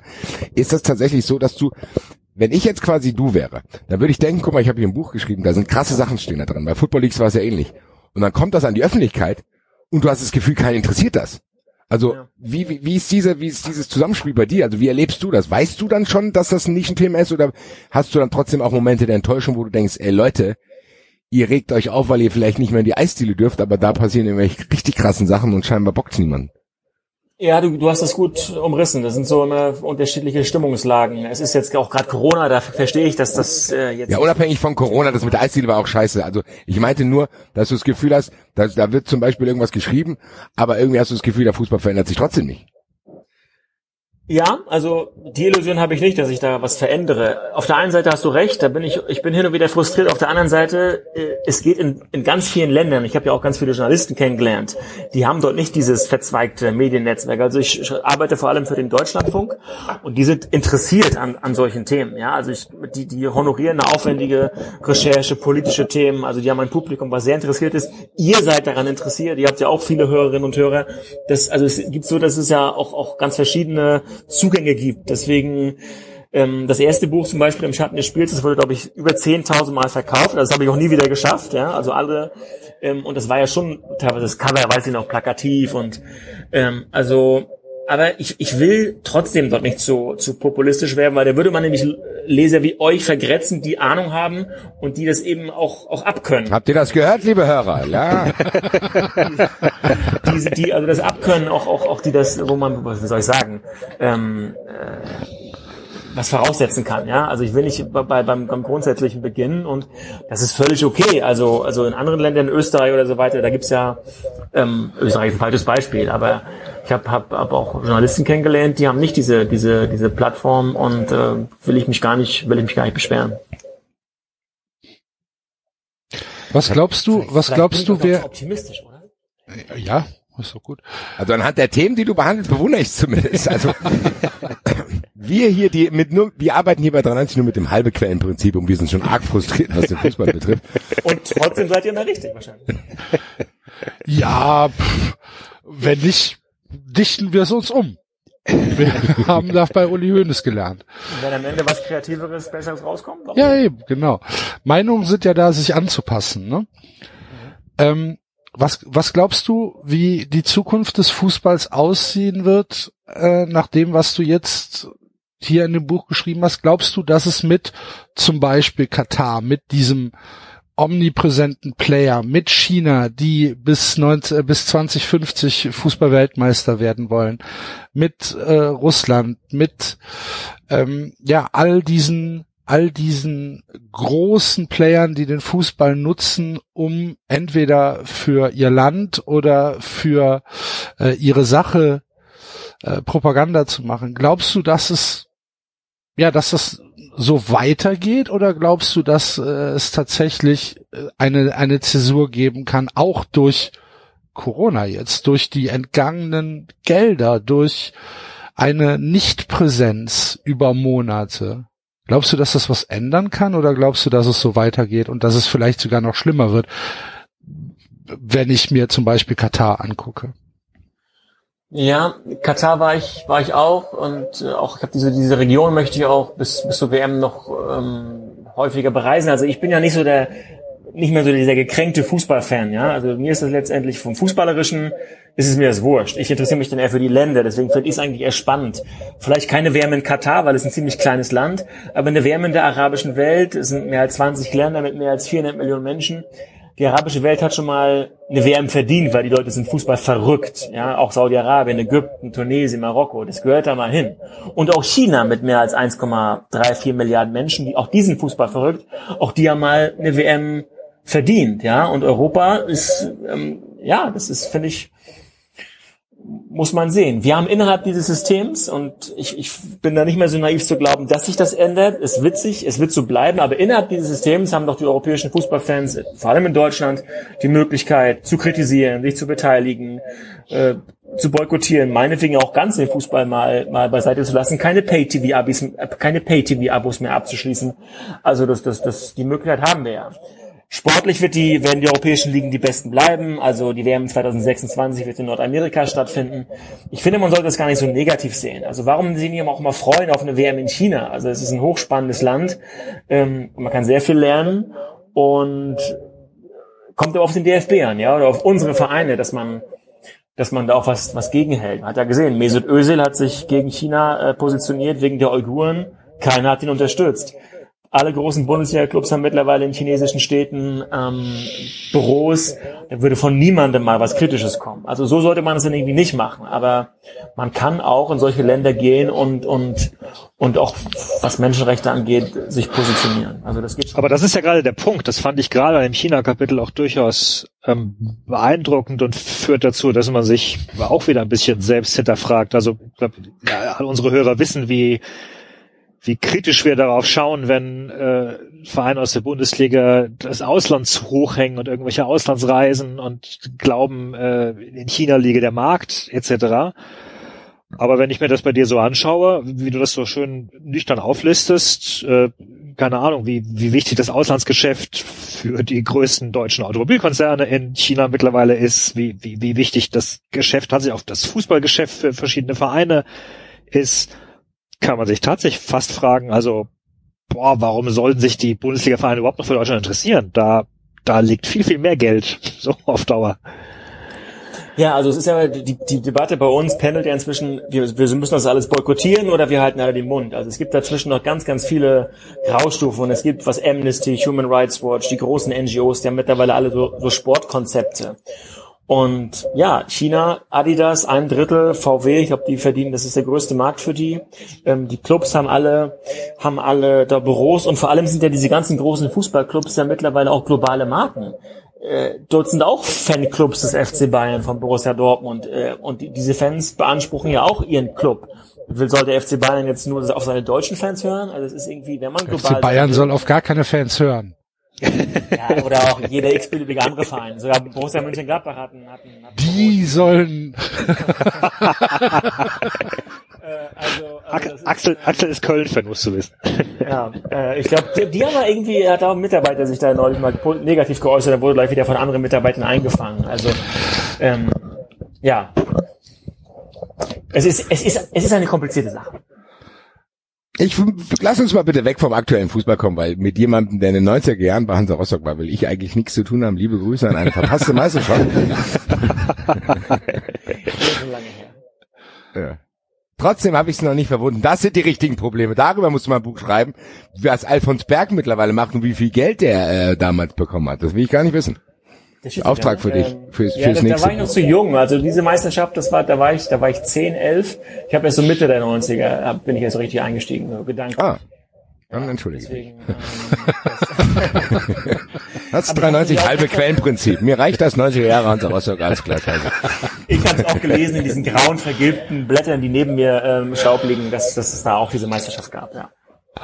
Ich habe noch eine finale Frage. Ähm, äh, ähm, du hast kein Abschlusskapitel, ne? Du hast auch ein sehr kurzes Einladungskapitel nur. Also das heißt, ich, ich, ich lese da auch raus, das hast du vorhin auch angedeutet, die, die Kapitel sollen eigentlich im Grunde alle für sich stehen. Du willst gar nicht erst versuchen, da den Leser äh, hinzuführen auf was da die Gemeinsamkeit sein könnte, was die Entwicklung sein könnte, das bleibt der kreativen Fantasie des Lesers überlassen.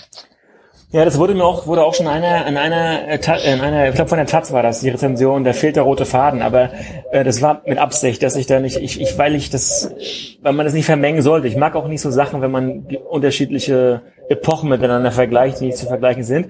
Äh, beim Schlussding, da war ich einfach am Ende, war ich K.O. und hatte keine Lust mehr, irgendwie dieses, dieses, diese, dieses Ende zu schreiben. Das war kurz am Ende. Aber, ich habe das Gefühl, du bist hier tatsächlich richtig.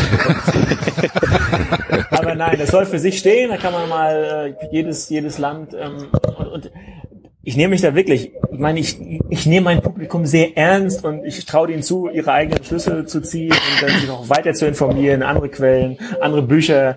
Ich habe bei Twitter jetzt auch so Bücher mal empfohlen. Ähm, das soll ein Einstieg sein. Natürlich würde ich gerne über jedes der Länder ein eigenes Buch schreiben, aber es würden dann noch weniger Leute lesen. Deswegen ist das so gut ein Einstieg in diese, in diese Geopolitik im Fußball wenn die Taz einen fehlenden roten Faden bemängelt, ist das ein großes Lob, finde ich. aber, aber, sonst war die Rezension sehr gut. Ja? Also okay. das war, ähm, äh, ja. Das Buch ja, heißt, Entschuldigung, Basti. Sorry. Nee, nee, ich wollte, glaube ich, das gleiche machen wie du. Ich wollte die Leute dazu animieren, das Buch zu kaufen, weil es ist tatsächlich sehr, sehr, sehr interessant. An gewissen Stellen fast überfordernd, aber das kann ja auch gut sein. Also ich finde ja. tatsächlich diese, diese geballte Information, das ist so, wie David gesagt hat, man sollte das vielleicht sogar gar nicht auf einmal lesen, finde ich. Also so nee. immer zwei Kapitel vielleicht und das erstmal auf sich wirken lassen, weil, wie, wie du schon gesagt hast, das ist tatsächlich, was das Thema betrifft, wenn man so ein bisschen mit sich selber vergleicht und sich so ein bisschen da rein fühlt, wie es einem gehen würde, wenn die Situation für einen so wäre, ist das auch eine gewisse Reizüberflutung, muss ich sagen. Also mhm. ich bin tatsächlich sehr, sehr lange an diesem Ägypten-Artikel, äh, an, an der Ägypten-Reportage hängen geblieben. Das hat mich nachhaltig tatsächlich so ein bisschen verstört, so zu denken, okay, darüber will ich vielleicht sogar mehr wissen, aber ich weiß gar nicht, ob ich aktuell die Kapazitäten habe, weil das sind Sachen, die können wir uns, glaube ich, trotzdem nicht vorstellen. Ich weiß nicht. Also ich weiß nicht, inwieweit du dich dann, wenn du sowas recherchierst, da versetzen kannst. Ich kann es mir durchlesen, kann es krass finden. Vorstellen könnte ich mir das nicht. Ja, ich habe auch, ich, das, deswegen genieße ich das hier, ja. Also ich war, als ich dann nach, nach, nach Shanghai geflogen bin, ähm, da hat mich dann jemand aus dem Konsulat irgendwie dreimal angerufen und ich musste eine Erklärung unterschreiben, dass ich auf keinen Fall als Journalist dort arbeite, ja. Der, der wollte irgendwie, weil, weil man mit, dem Journalistenvisum aktuell da keine Chance mehr hat, ja. Da bin ich da. Ja. Und das hat wirklich auch äh, was hinterlassen, ja. Das, das, das, die schüchtern einen da so ein und beobachten dann auch Facebook und so ist eh alles, ähm, ist eh alles äh, gesperrt. Und da war es auch so. Klar kann man zum Fußball gehen und so ein bisschen gucken, aber ich habe genau überlegt, überlegt, mit wem ich da, da spreche. Vielleicht ist es auch Parano Paranoia, ich weiß es nicht. Aber da bin ich dann eher, ähm, eher vorsichtig. Und, und so ein Kapitel funktioniert ja auch, wenn man mit Leuten außerhalb spricht. Ja, deswegen habe ich da, bin ich da kein Risiko eingegangen. Ja. Ähm, aber ich kann auch eine andere Anekdote erzählen. Ich habe äh, tatsächlich meine Magisterarbeit geschrieben über den Jugoslawien-Konflikt. Ich habe mich da neun Monate lang beschäftigt mit dem äh, mit dem Thema und äh, du hast es jetzt geschafft, den gesamten Konflikt irgendwie auf wie viele Seiten werden es gewesen sein, 20 oder was, einmal präzise durchzudeklinieren. Da war ich nochmal extra beeindruckt, muss ich sagen. Also ja, das war kompliziert. Und das ist was, was, was ihr auch sagt. Klar, es sind viele Namen von Forschern, von Journalisten, die man nicht kennt. Ich wollte auch mit Fußballern sprechen. Ja, Balkan ist ein gutes Thema.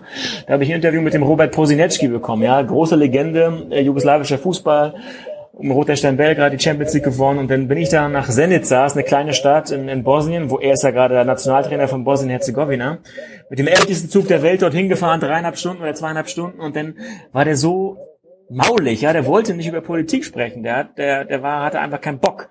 Und das ist dann, das ist dann oftmals so dieses Unspektakuläre. Du bereitest das vor, du reist da drei Stunden hin, dann wartest du da, dann siehst du nochmal Edin Dzeko da ein bisschen irgendwie rumtänzeln und, und aber, aber letztendlich kommt dann dabei wenig rum. Und das ist oftmals der Alltag, der dieses, dieses, diese, ähm, was am Ende gar nicht so rüberkommt. Also ich hätte gerne mit, mit mhm. prominenten Fußballern, aber es ist auch schwierig, die zu, die zu finden, ob die dazu eine Meinung haben. Ähm, die iranischen Fußballer, die damals protestiert haben, 2009, ja, die würden sich da niemals zu äußern. Die haben noch Familie dort. Also das ist, ist nicht so einfach dann lass dir gesagt sein, dass diese Alltagsrecherche oder diesen, dieser graue Alltag, den du dann manchmal hattest bei diesem Buch, äh, für den Leser dennoch einen enormen Mehrwert hat. Das Buch heißt Macht, Machtspieler, Entschuldigung, Machtspieler.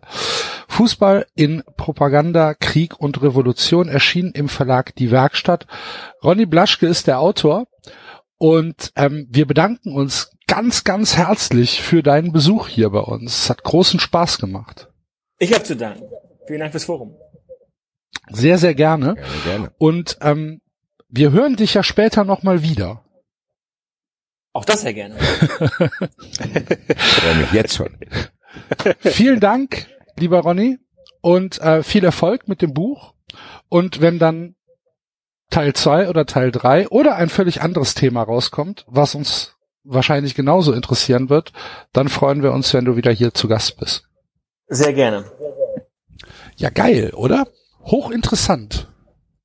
390 ist Going Places, wer plötzlich schon bei uns in der Sendung so rumhängt. Ah, tatsächlich, ein Mitglied Freunde der, der. Akademie, der Deutschen Akademie für Fußballkultur. Frechheit, dass Gänsehaut. wieder drin sind. Also Leute. Unverschämt. Glaubst du, es gibt Menschen, und wo warst die uns du, hören? Enzo, die ganze Zeit? Ähm, ich, ähm, doofe Geschichte. Ich habe mir ein Bier geholt in der Garage und habe mich eingesperrt aus Versehen. Musste tatsächlich etwas länger an der äh, Hauswand klopfen, bis meine Frau mich gehört hat und mich rausgelassen hat. Mein neues absolutes Lieblings-Soundfile. Super gut. Nein, ähm, also äh, nochmal, äh, fand ich cool, hat Spaß gemacht. Machtspieler heißt das Buch, absolute Empfehlung. Äh, schaut da auf jeden Fall mal rein. Und dann hatten wir noch was? David? Ich habe noch was Lustiges gehört. so, Ey. du. Ich Okay. habe was, ich habe bei äh, mein Lieblingscomedian Anthony Jeselnik ist äh, aber ein bisschen grenzwertig so. Er spricht immer viele, viele sehr, sehr harte Sachen aus. Ich glaube, in Deutschland würde er keine fünf Minuten überleben, weil keine Ahnung, die Leute ihn empört umbringen wollen würden. okay, hat schreib immer ich mir sehr, mal sehr auf. Wie heißt der? Anthony Jeselnik. Okay. Kenne ich nicht. Guck dir die beiden Netflix-Specials an, die werden dich begeistern. Ist das, geht das in Richtung, Das geht in heißt- Richtung tote Babys und im Auto ersticken ja, und so. ja, ja, okay. Äh, Ist, muss man mögen. Wie bitte? Anthony Jeselnik ist auf jeden Fall sehr, sehr gut. Äh, ja.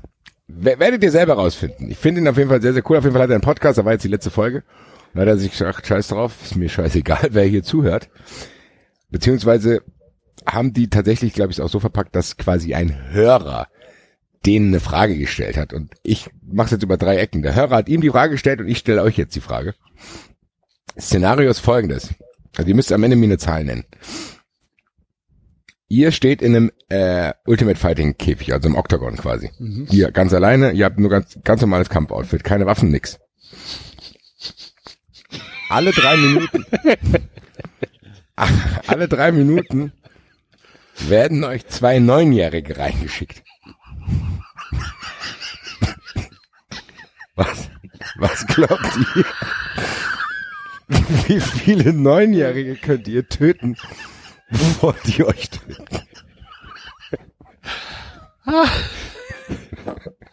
Alle drei Minuten. Ich kann keinen einzigen Neunjährigen töten. Doch, ich glaube schon, wenn es drauf ankommt. Aber ich bin Ich Vater. bin auf eure Zahlen gespannt. Boah. Ja, bitte, Axel, dann. Weil, ja, also die, die Sache ist ja die, wenn du innerhalb der, wenn du irgendwann innerhalb dieser drei Minuten die zwei nicht tötest, kommen halt neue zwei. Die stehen da in anderthalb Meter Abstand und warten. Die, die, die kommen rein und die gehen auf dich los. Ich bin so froh, dass das nicht meine Idee war. Leute, wenn ihr das mir nicht glaubt, Empörung, Empörung. Mein Hase will's dann auch nicht mehr hören. Hört euch die Folge an und wendet euch an den Typ, der das Anthony Jeselnik geschrieben hat. Ich Ich, sag fand's mal, trotzdem mind- sehr, sehr mal- abstrakt. insta- Ja. Mindestens 70? ja. David? Wie, wie, wie willst du denn 70 Leute töten? Neunjährige, das ist ja, wenn Ja, du einmal den Dreh raus hast.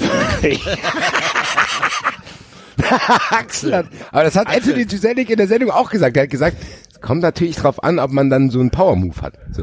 Ja. Weil die kommen die rein, dann trittst du den sofort an den Kopf und dann ist einer schon mal umgefallen. So. Das ist aber, du darfst nicht vergessen, das ist auch anstrengend. Ja, ja. Weil ich, Ich glaube, man müsste halt irgendwie so die Technik haben mit diesem Kopf wegdrehen. Weißt du, wie sie das in den Alter! Ja. Okay, Dankeschön. ja, David, du musst auch noch eine Zahl nennen. Na, Teufel werde ich nur null. Ich bin als Vater einer Neunjährigen. Männliche Neunjährige. Das ist mir scheißegal. Okay, Enzo. Äh, ich, also mit diesem abstrakten Gesinn. Ah, Das Problem ist, ab dem ersten muss, wo du Verzögerung hast, hast du keine Chance mehr. Weil es explodiert dann ja, ne? Dann hast du ja zwei, vier, zwölf. Exponentielles Wachstum. Ja, eben. So erklärt 390 das für unsere Hörer. Obwohl das nicht exponentiell ist, weil es kommen ja dann. Nee, weil es sind immer nur plus zwei. Ja, ist Genau. korrekt. Ja. Warte, Leistung. Weil meine Einzelne sehr gelitten hat. ja, gut. Äh, David, äh, Axel 70, David 0. Ich bin gespannt. Macht mal unter dem Hashtag 399, also 399, sagt mal eure Zahl. Was, wie ist denn deine? Ich warte erst noch auf Enzos. Und dann Ich erzählt habe auch zwölf gesagt. Du hast 12 gesagt. Okay, der Typ in der Sendung hat 29 gesagt. Ich habe aber auch gleich gedacht, als ich gehört habe, mehr. Also ich bin eher in Axels Dimension. Bisschen arrogant, würde ich fast sagen, sogar dreistellig. Ja. Ich glaube tatsächlich, wenn du die Was Frage ist ja, das du, für ein du, du musst es halt vorher wissen. Weißt du, was ich meine? Wenn ich das eine Woche vorher Bescheid gesagt kriege, dann denke ich mir, Dann übst, ja, du, dann übst du mal. ne? Nee, aber dann, dann, dann, bin ich vorbereitet. So.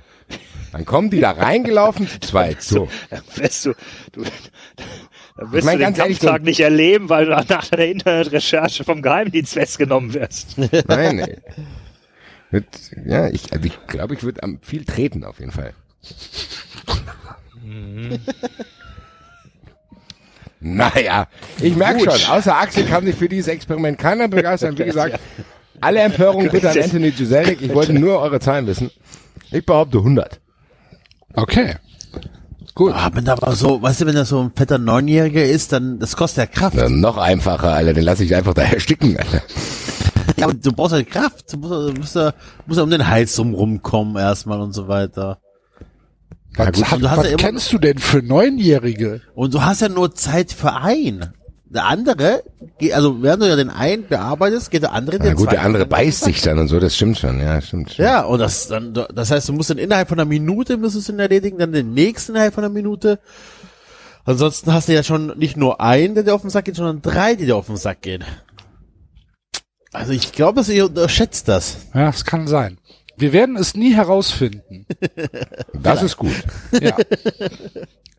Aber Das David, du hattest doch auch noch eine amüsante Geschichte für uns. Ja, ich, ja, sie ist äh, Noch was Amüsantes. erschreckend banal im Gegensatz zu dem, was Basti da hatte, aber ähm, wir hatten ja vor ein paar Folgen äh, diskutiert über Stabhochsprung im Garten. Ne? Ja. Weil ja bekannterweise äh, äh, der französische Olympiasieger Renaud äh, Lavillenie eine ähm, Stabhochsprunganlage in seinem Garten aufgebaut hat. Und der hat es jetzt tatsächlich äh, geschafft, zwei andere Stabhochspringer zu überreden oder sie ihn, ähm, Armand Duplantis und äh, Sam Kendricks.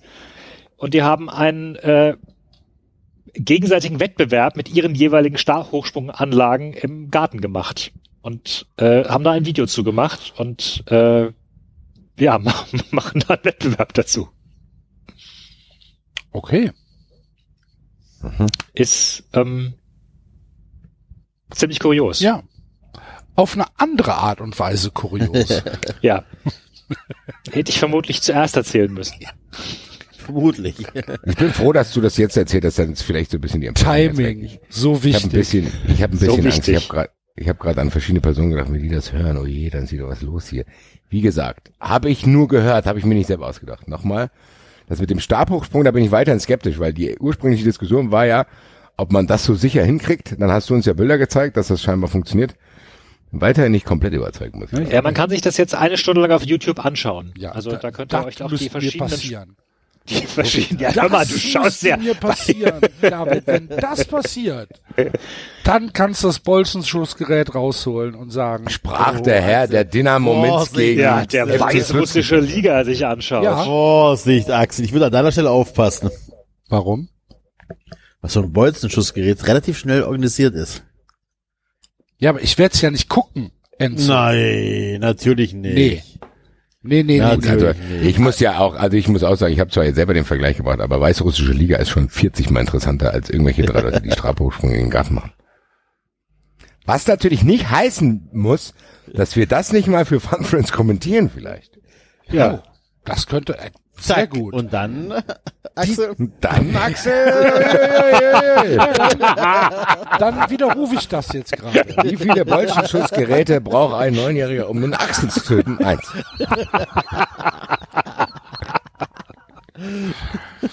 Das kommt ein bisschen auf das Talent des Neunjährigen an. Ähm, aber Fun Friends, gutes Thema. Äh, es wird diese Woche keine Fun Friends Folge geben, weil wir uns überlegt haben, die äh, Story mit äh, Ronny Blaschke, die wollten wir nicht äh, irgendwie exklusiv haben. Die wollten wir schon äh, für alle zugänglich haben. Und das ist dann praktisch unser Bonus-Content diese Woche. Und Das äh, war ja, jetzt tatsächlich die Stunde, die wir sonst aufgebracht hätten für, für Fun Friends Folgen, Genau. die wir jetzt dann Korrekt. hinten dran zusätzlich gehängt haben. Und ähm, wir hoffen, ihr findet das ja genauso geil wie wir. Dass äh, Werde trotzdem Fun Friends. wir das für Weil alle es machen. wird Ja, genau. weiterhin Fun Friends Folgen geben. Ja, Es wird also, Fun Friends also, Außerdem, und außerdem unterstützt ihr uns dabei, Konrad werbe- und überlegen. sponsorenfrei zu bleiben. Ja, leider. Ja, mal gucken. Also kommt ein bisschen aufs Angebot an. Wenn irgendein Sponsor kommt, der mehr als Also Fun Friends wir Geld zahlt, müssen dann jetzt seid nicht ihr drüber sofort reden, dass die Fun Friends uns deutlich besser unterstützen als, glaube ich, die ein oder andere App vielleicht. Ich wollte, ich wollte damit nur sagen, dass, aber das wisst ihr ja, wenn jetzt hier BMW ankommt und sagt, hier, wir, wir sponsern euch, dass ich da nichts gegen hab. Von mir Alter, aus. ich wäre der Dann- Erste, der mit einer Red Bull Kappe durch Ja, die Gegend rennen genau, würde. das meine ich also, doch. Es ist alles eine Frage des Geldes. Ja, eben. Eben. Wird's bei 3,90 immer bleiben, deswegen habt ihr uns auch so lieb. Wenn, wenn, Hopp, jetzt, wenn Hopp jetzt kommt und sagt, macht Werbung für meinen Impfstoff. Ja, Würde ich sofort. Sofort, safe, in, a, in Alter. a Heartbeat, David. Ich werde alle negativen Sachen, die ich über Ralf Rangnick sage, sofort rauslöschen lassen hier aus diesem Podcast-Feed. Also bitte. Da müsse, müsse uns doch jetzt lang genug für kennen. Aber, Aber es wird halt nicht günstiger, das muss man dazu sagen. Gibt's, Also, gibt's, gibt's Vor 100 Hoffi-Masken Folgen hätten wir es vielleicht für einen gewissen Betrag gemacht und jetzt es wird es wird halt nicht günstiger, Leute. Äh, für Danke euch da draußen. Danke euch, weil wir, Danke euch, genau. ja. Wollt ihr wissen, wie viele, wie viele unserer Fun Friends äh, diesen Monat keinen Bock hatten zu zahlen? sehr gerne. 61. Ja, also ich würde jetzt aber in diesen harten Zeiten auch vielleicht eine Unterscheidung machen zwischen Leuten, die keinen Bock hatten und Leuten, die eventuell auch nicht zahlen konnten. Ne? Da würde ich, die- ich würde es nicht so eng, nicht so eng sehen. Ich, Ich ich nicht. ist ja eh nicht eng. Ich schon. Also ich auch. Ich lasse mir ich lasse mir jeden Monat von Axel die Namen aufschicken. Besuchen wir dann immer heimlich. Nein, aber es kann natürlich auch sein, dass es jemand sich einfach auch Der gerade ist mit Conora gestorben. Conora in die Fresse gehauen. Auch ein geiler Tweet. Endlich haben wir komplett vergessen, gell, dass wir hier gar nicht, wir haben gar nicht gar keine Welle gemacht für FC Blau-Weiß Mittelstadt, der gesperrt war, weil er Hattenstädter Hurensöhne getwittert hatte. Was, ernsthaft? Ja, ja. Ja. Der Blau-Weiß Mittelstadt bekommen? der Blau-Weiß Mittelstadt Account war gesperrt, weil er äh, Hattenstädter. Hurensöhne getwittert, wegen Hate Speech. Weigerte sich dann das zu löschen, hat es dann irgendwie doch gemacht, wurde wieder freigeschaltet, nur um mit einem sehr, sehr hervorragenden Tweet auch zurückzukehren, unter anderem, äh, als er getwittert hatte, vielleicht wäre Klaus Mittelmann auch so gestorben. Klaus Mittelmann wäre sowieso irgendwann gestorben. So. Freunde der Sonne. Jetzt haben wir wieder ein bisschen 93 Feeling hier drin und wenn wir das haben, ist eigentlich gute Voraussetzung, nach Mittelstadt zu gehen, glaube ich. Dann machen wir das jetzt.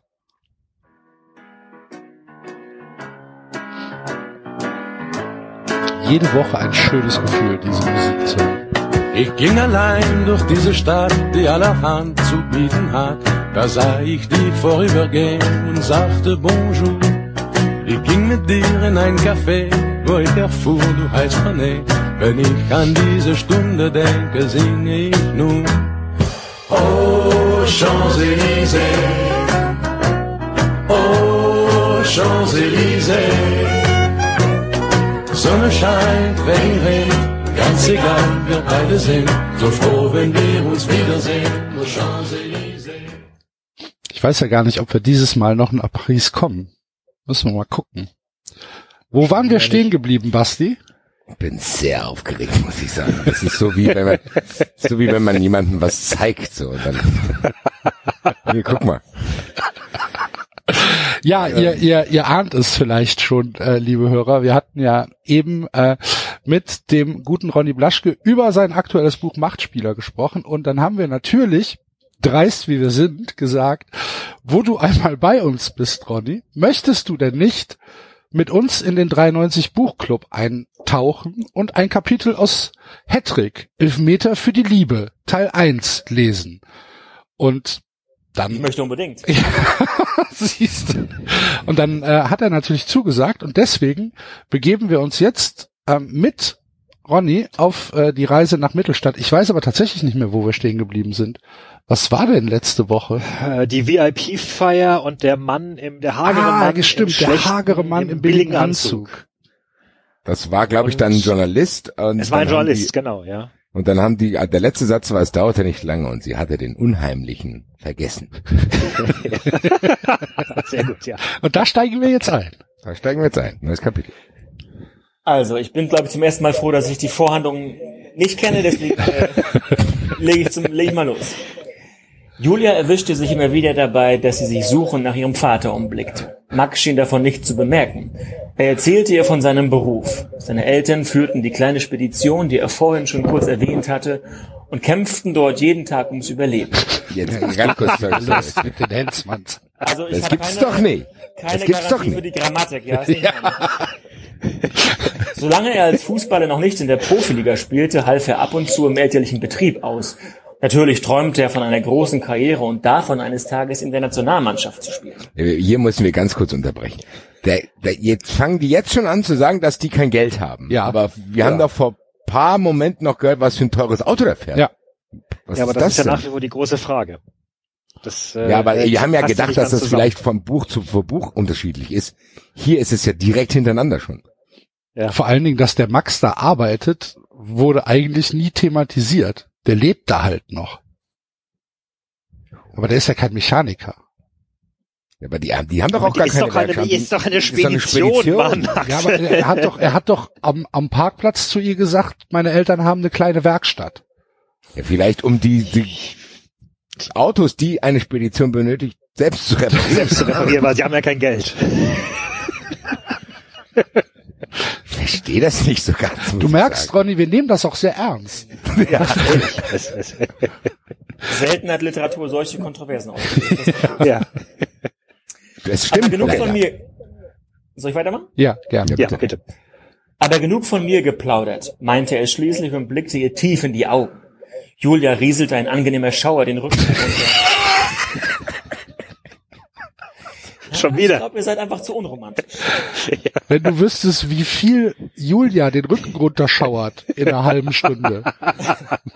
Ja, ist eine emotionale Frau vielleicht. Das kann man so Vor sagen. allem heißt es, heißt es nicht normalerweise über den Rücken? Letztes Mal auch schon. Äh, Rieseln Schauer herunter? Ja, meistens Also schon. Regenschauer rieseln herunter, aber Rückenschauer? Leserbrief schreiben. den Autor, den es gibt. Dieser Mann faszinierte sie auf, dieser Mann faszinierte sie auf eine ihm ganz eigene Weise. so, äh, Was? Steht da- Der Satz macht keinen Sinn, oder? Doch, der Mann faszinierte sie auf eine ihm ganz eigene Weise. Doch, doch, Ähm, das ergibt schon Sinn. So etwas Also- hatte sie noch nie zuvor erlebt. Nur ein einziges Mal hatte sie ihn mit Roland verglichen, doch der junge Adelige hatte den Vergleich verloren. Max war ein ganz anderer Mann und sie fühlte sich wohl an seiner Seite. Bei seinem Blick bekam sie weiche Knie. Was treibst du so? Ich studiere Tiermedizin im dritten Semester und ich bin froh, wenn ich damit durch bin und endlich in den Beruf starten kann. Julia fragte. Wussten wir das? Wussten wir das? Entschuldigung. Wollte ich gerade wir sagen, stopp, stopp, stopp, stopp, stopp. Alter, was Julia studiert Also, Tierärztin wir wussten, dass sie studiert, aber wussten wir, was sie studiert? Nein, ich nicht. Vielleicht habe ich es auch vergessen, aber vor allen Dingen, vor allen Dingen, warte, die ist jetzt im dritten Semester. Hat sie noch zehn vor jetzt sich. schon ungeduldig, wann die endlich in den Beruf starten. Die hat nicht mal die Hälfte geschafft. Zukunftsorientiert. Julia fragte sich, ob sie errötet war. Das klingt, als hättest du konkrete Pläne. Er schmunzelte. Willst du Tierärztin werden? Nein. Nein, Nein, auf gar keinen Fall. auf gar keinen Fall. Ich will auch eine Spedition. Na, ja. Die, Tier, die Tierarztausbildung dauert fünfeinhalb Jahre, steht hier. hellseherische Fähigkeiten. Nein, auch wenn das sicherlich der Traumberuf vieler Mädchen ist, äh, Stolz in Julias Augen. Ich werde im Betrieb meiner Mutter einsteigen. Sie führt ein renommiertes Pferdegestüt und züchtet Hannoveraner. Ich liebe Pferde über alles, bin ja sozusagen mit Pferden aufgewachsen. Sie lachte.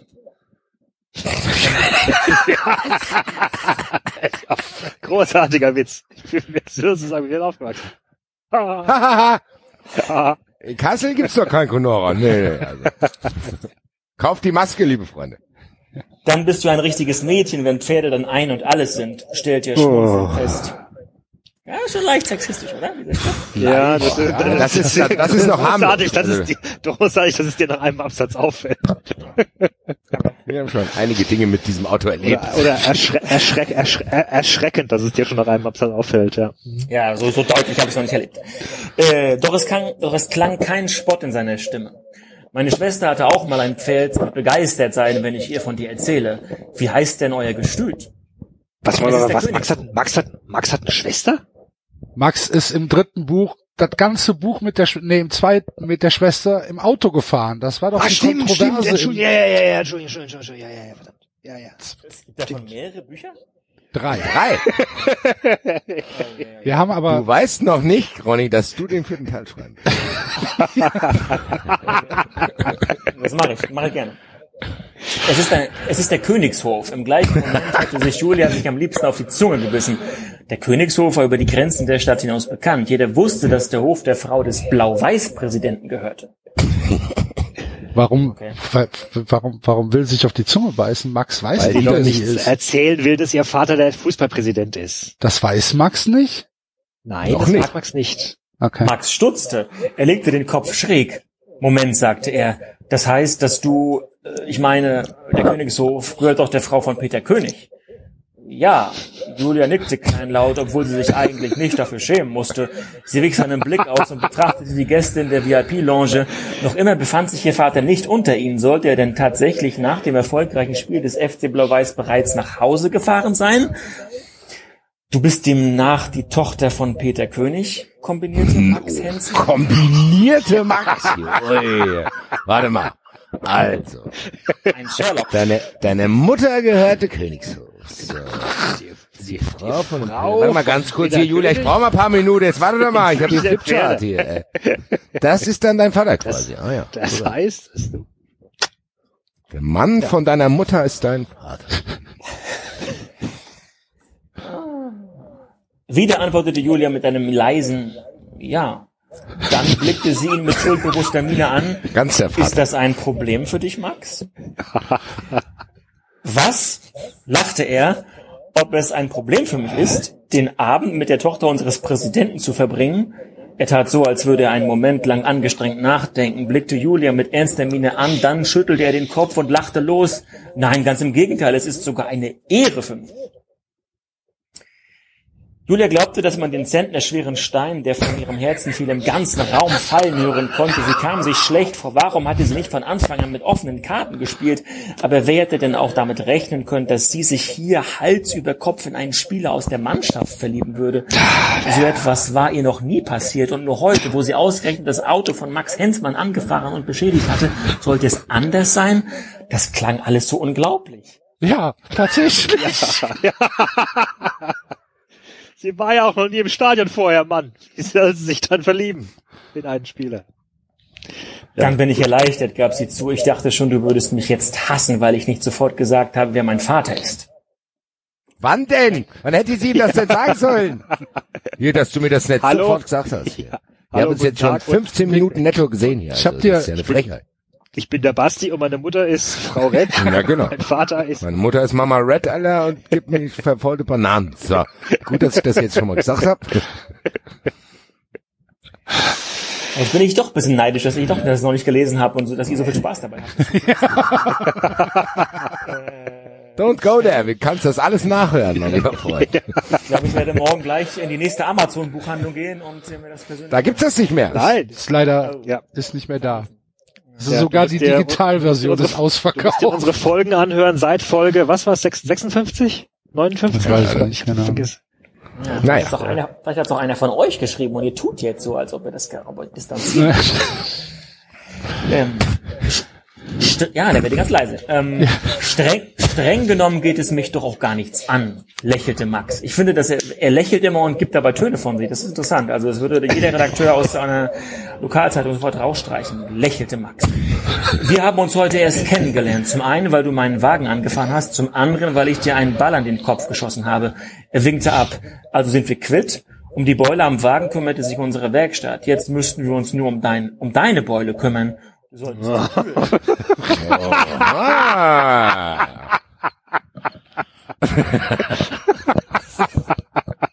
Vielleicht sollten wir den unter Zwölfjährigen jetzt sagen, ausschalten. Nicht.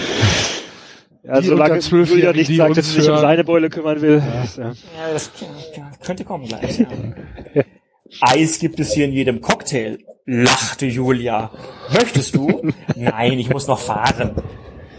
Den Wagen kannst du stehen lassen. Ich bringe dich nach Hause. Das heißt, wenn du magst, dann hole ich dich morgen wieder ab und bringe dich zum Auto. Hier auf dem bewachten Stadionparkplatz steht es sicher. Die Vorstellung- Bewachten Stadionparkplatz. Das ist ähm, Ganze Nacht Das ist ein Regionalligist, ne? Die haben eine Glasfassade, David, die sind reich. ja, Ja, ach, ja. dieser, verdo dieser verdorbene Profifußball, selbst schon in der vierten, fünften Liga. Ja. Das, das waren früher noch Zeiten, da gab es noch keine Zäune. Ähm, die Vorstellung, diesem Jungen bereits morgen schon wiederzusehen, klang sehr verlockend. Und am liebsten hätte Julia sofort zugestimmt. Aber sie war mit Saskia hier und würde sich auch wieder zu Hause abliefern lassen. Vielleicht sollte ich mich erst mit Sa vielleicht sollte ich erst mit Saskia reden, warf sie zögernd ein. Ich habe sie hergebracht. Und David wird sie nach Hause bringen, wie ich ihn kenne. Max, leg Max legte lächelnd einen Arm um Julias Schulter. Sie erschauderte bei seiner Berührung und schmiegte sich an seine Brust. Tausend angenehme Stromspiele.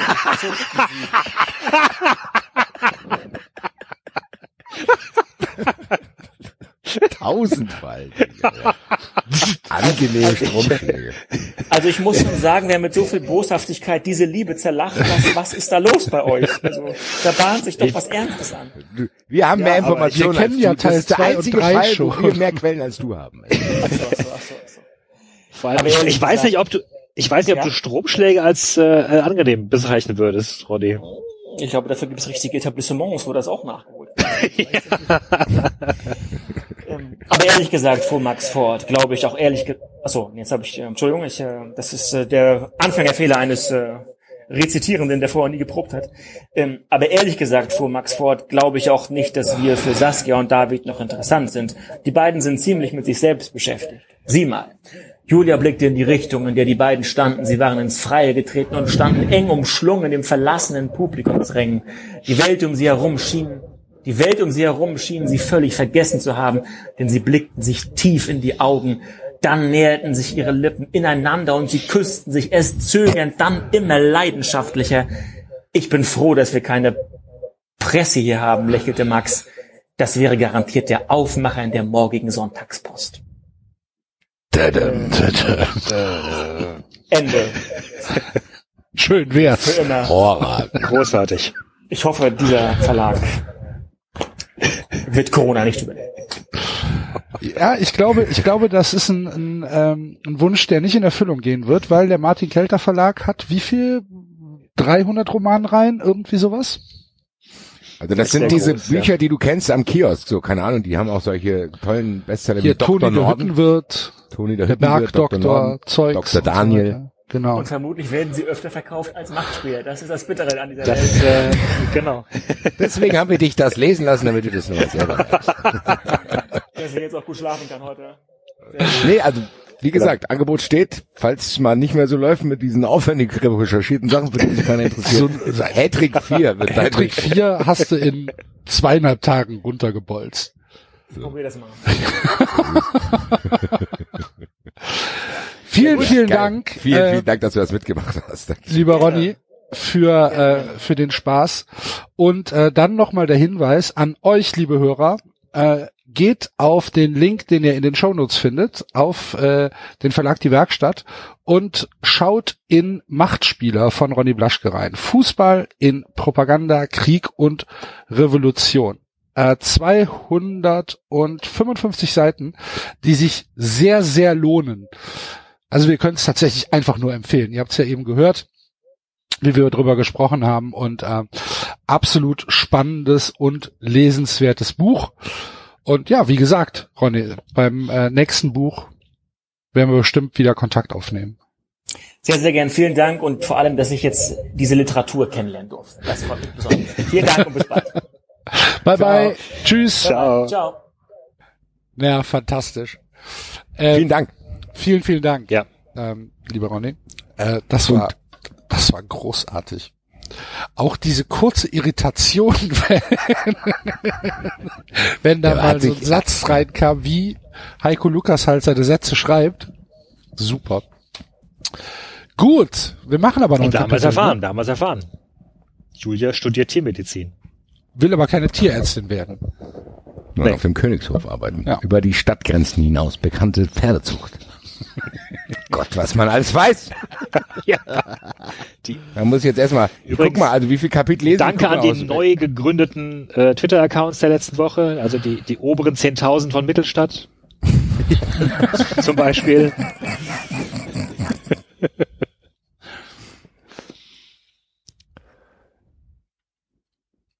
Wer war denn noch?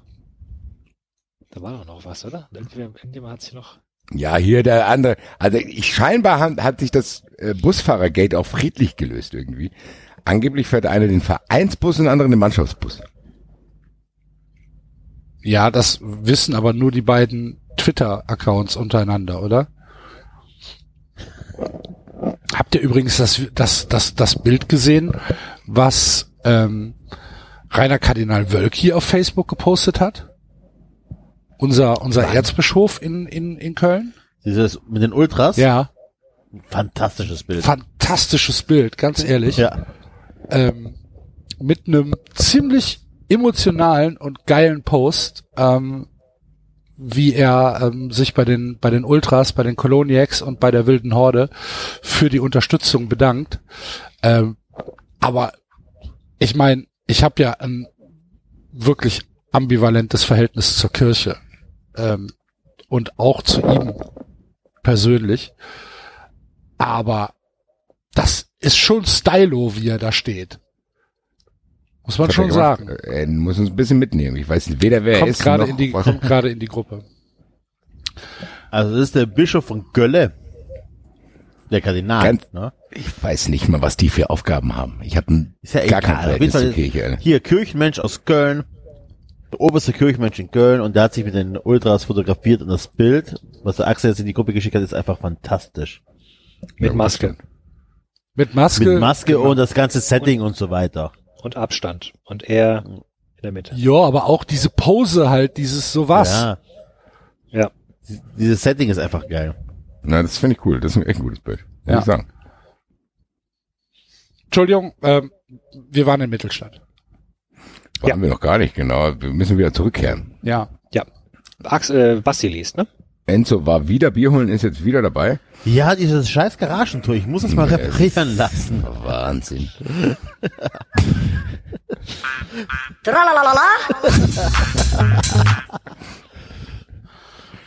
Jedes Mal, wenn Ähm. Enzo jetzt ein Bier holen geht, mache ich tralalala. Sehr gut. Ja, pass auf, dann hol ich mir jetzt noch eins. Ähm, also es war die letzte Szene, die Ronny vorgelesen hatte, war, dass die da geknutscht haben und dass Max froh war, dass keine Presse da war, weil das wäre garantiert der Aufmacher in der morgigen Sonntagspost. Wieder Und ein wir wissen ja- Und incoming. Es war Presse drin. Genau, ein hagerer Mann mit einer langen Nase, einem billigen Aber der war Anzug. doch nicht von der, war doch nicht von der Morgen irgendwas, der war doch vom Tagblatt, oder? Vom Genau. Tag. Es gibt sehr, sehr viele verschiedene Zeitschriften, und Zeitungen und Magazine. Gut, dann geht's weiter, Freunde. Nach Ja. einer Stunde verließen sie das Stadion. Der. Wer auch immer. Wer? Ja. David und Saskia hatten sich entgegen ihrer Erwartungen wieder zu Max und Jula gesellt. Ein wenig unschlüssig standen die vier jungen Leute vor dem imposanten Eingangsbereich des Stadions. Also der Eingangsbereich ist auch noch imposant. Der Parkplatz hatte sich inzwischen geleert und nur noch wenige Fahrzeuge standen hier. Was machen wir denn nun mit dem angebrochenen Tag? fragte Saskia und blickte erwartungsfroh zu David auf. Er zuckte die Schultern und tauschte einen Blick mit seinem Mannschaftskollegen. Es gibt eine neue Disco in der Stadt. Das Underground. Das was? Das Underground. Das Underground. Das gibt's ja echt in Yes. jeder Stadt. Vielleicht sollten wir den, vielleicht sollten wir den Laden mal testen. Soll ziemlich angesagt sein. Klingt gut, nickte Saskia. Was meinst du? Jul. Hasse das immer, wenn ich das lesen muss. Jul. Was meinst du, Jul? Sollen wir uns von den Jungs einladen lassen? Drecksau. Vermutlich. So eine lag ist es, das. Vermutlich lag es am Champagner, dass sie ziemlich locker geworden war. Hier, bald Der bist du soweit, David. Vielleicht lag es aber auch einfach daran, dass sie David inzwischen ein wenig näher gekommen war. Lass uns das Underground testen, nickte Julia und zwinkerte Max zu. In der Zeitung an der Uni. Knickknack? In der Zeitung an noch eine neue Zeitung. In der Zeitung an der Uni, also in der Uni-Zeitung, hatte sie schon von der neuen Club-Disco gehört.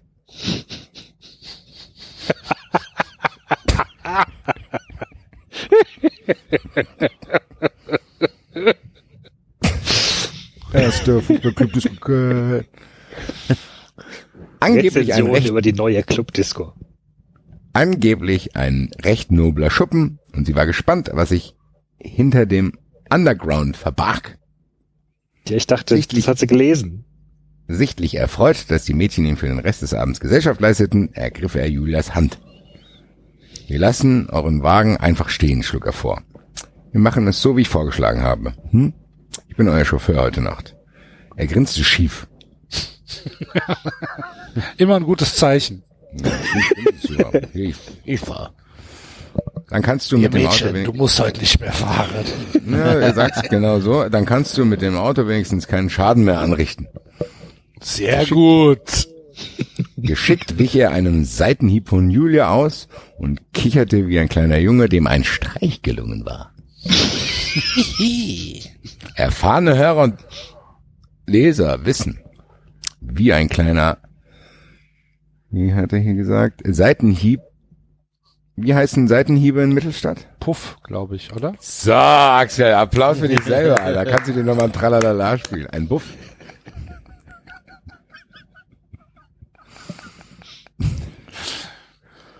Ja. Dann los. Ja, los, tralalala. Ach so. Entschuldigung.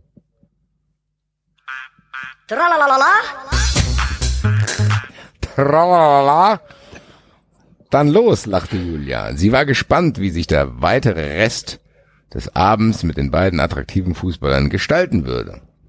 Gut gelaunt verließen die vier jungen Leute, wie das sind vier junge Leute, das hätte ich gar nicht gedacht, das ist zum 50. Mal. Das Foyer, gut gelaunt verließen die vier jungen Leute das Foyer und überquerten den großen Parkplatz. Es ging wie automatisch, als sich Julia bei Hedrick unterhakte. Sie spürte, dass ihm die Nähe dieser Da hat er aber einen unwillkürlich recht lassen, ey. Ihr Herz schlug einige Takte schneller, als sie sein glückliches Lächeln sah. Dadam. Sehr kurzes Kapitel, jetzt folgt Stromschläge, noch ja oder nein? viel. Was? Stromschläge, ja oder nein? Noch keine. Es folgt noch ein kürzeres Artikel, also wir kommen vielleicht ein bisschen voran heute. Neues Kapitel. Aber es ist trotzdem immer wieder dieselben. Ich will doch mal wieder einen Wechsel haben, ey Mann. Dass sie beobachtet wurden, bemerkten weder Saskia und David noch Julia oder Max. Sie waren zu sehr mit sich, sie waren zu sehr mit sich und den Plänen für den Abend beschäftigt, als dass sie ihn bemerkt hätten. Unauffällig hatte er sich immer im Hintergrund gehalten. Schließlich gehörte er nicht zu diesen vornehmen Leuten. Er war ein einfacher Mann. Dass die Tochter des Präsidenten das Stadion an der Seite eines Fußballers verließ, wunderte ihn dennoch ein wenig.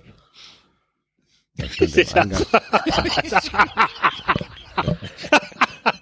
Ich bin zwar ein einfacher Mann, aber dass die Tochter des Präsidenten das Stadion verlässt mit einem Fußballer wundert mich trotzdem. Wäre ich nicht so ein einfacher Mann, wüsste ich das. äh, Das ist ein einfaches Lied. Oder den, Einfacher Mann. Ein sehr einfacher Mann. Einfacher Mann. Er stand im Eingang und blickte dem Wagen nach, der sich langsam in Richtung Innenstadt entfernte. Ob das gut geht? Nachdenklich verharrte er mit verschränkten Armen und zückte schließlich sein Telefon. Die Tochter des Präsidenten trieb sich an einem Samstagabend mit einem der Spieler herum.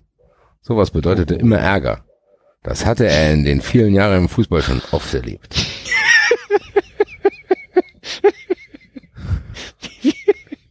Wie viele Präsidententöchter gibt's denn so? Weil jetzt kommt, jetzt wird's interessant. Ich weiß nicht, ich- das ist nämlich nicht der Journalist. Er musste seinen Chef anrufen und ihn informieren.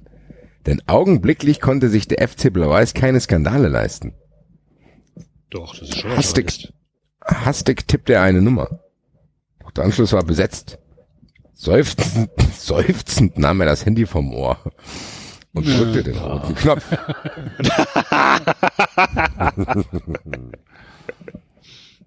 Dann würde er es vielleicht später noch einmal versuchen. Hier, Kommst du heute nicht, kommst du morgen. wo nimmt der Mann die Idee hier? Weißt du was, der ist jetzt rangegangen. Weißt du, was ich jetzt mache? Weißt du, was ich jetzt mache? Ich verrücktes Ich Huhn. versuch's Versuch später noch nochmal. Aber voll geil, weil dieser Anruf ist ja wichtig. Also ey, er muss sofort seinen Chef anrufen. Ach nee, der geht nicht dran. Ja gut, dann vielleicht in einer Stunde oder zwei nochmal. Dann probier ich Also die die, Scheiße. die Dringlichkeit ist auf einmal weg. Vielleicht Ist halt war es auch, was soll er machen? ja eben, aber der denkt sich jetzt auch, vielleicht war es auch zu voreilig gewesen, den Boss anzurufen, dachte er und betrat das Innere des Stadions. Siehst du, ist alles wieder gut. Schließlich sollte man keine Pferdescheu machen. Ja. So. Pferdescheu machen. So, weiter geht's. Surprise, surprise, liebe Freunde, es geht weiter mit Ist Julia eigentlich schon zurück? Was? Das war, das war das ganze Kapitel. Wir, wir wissen nicht, wer es war. Nee, wissen noch nicht, wer es war. Okay. Frank Defke ist doch eigentlich kein einfacher Mann, oder? Ja. Also, Also hätte da der Hinweis gefehlt, dass er schwitzt. ja. oh, der geht nicht dran. Schweißperlen. Der, der Schweiß brach ihm aus der Stirn aus. Oh, wir wechseln, wir gehen auf den Könighof. Ist die Julia eigentlich schon zurück? Er hatte geflüstert. Jessica König schüttelte, er hatte geflüstert. Er geflüstert. Jessica König schüttelte den Kopf. Vermutlich ist sie noch in der Stadt unterwegs. Es ist Samstag und da macht sie immer Party mit ihren Freunden. Sie schmiegte sich an Peters Oberkörper und genoss seine Wärme. Mit den Fingern zog sie kleine Kreise auf seiner Brust. Und er strich ihr sanft durch das blonde Haar und küsste sie zärtlich. Die, die Laken dufteten wundervoll frisch. Durch das schräg stehende Schlafzimmerfenster drang das goldene Licht der untergehenden Sonne in den Raum. Jetzt kommt ein Satz, den kennen wir schon. Staubpartikel tanzen in der Sonne. Untergehende Sonne bedeutet, selbst wenn es im Sommer ist, ist es irgendwie zwischen neun und zehn. Oder? im Bett. Da liegen die im Bett und fragen sich, wo ihre 20-jährige Tochter ist. An einem Samstagabend. Gut. Ja. Staubpartikel tanzten in der Sonne. Jetzt blickte Jessica zu ihrem Mann auf. Hä? Was? Verstehe ich nicht. Ach so. Glaubst, ach so, jetzt, jetzt, das ist aber eine ganz lange Schleife. Die haben jetzt, die reden jetzt weiter. Glaubst du, sonst hätte ich dich so einfach verführen können? Sie kicherte leise. Nein, wir haben sturmfreie Bude. Das ist die Ja, Erklärung, ja. sozusagen. So. Ja. Ach, die ist ja gar nicht Ja. da. Was der, klar ist die nicht da, sonst hätten wir doch eben, so, nicht das getan, was wir getan haben. Das war doch in Paris schon mal so, oder? Dass er mit einer Frage angefangen hat und dann kamen zwei Seiten Erklärung Ja, genau, und dann, dann- kam die genau. Wie in unseren alten Tagen. Hm? Wie in unseren alten Tagen. Sehr gut, wenn man einfach den Satz nochmal wiederholt. Wieder kicherte Jessica König. Sie stützte das Kinn in die Hände und blickte zu ihrem Mann auf. Sag mal, was war das eigentlich für ein dringender Termin, den du vorhin nach dem Spiel wahrnehmen musstest? Hm? Ich werde mich verfangen in einem Spinnennetz aus Lügen, halte es in seinem Schädel.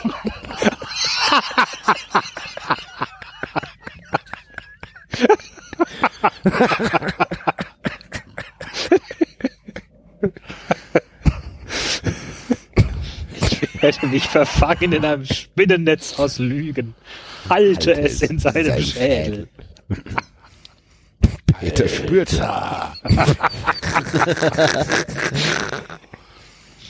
Peter spürte, wie sich tief in ihm etwas verkrampfte.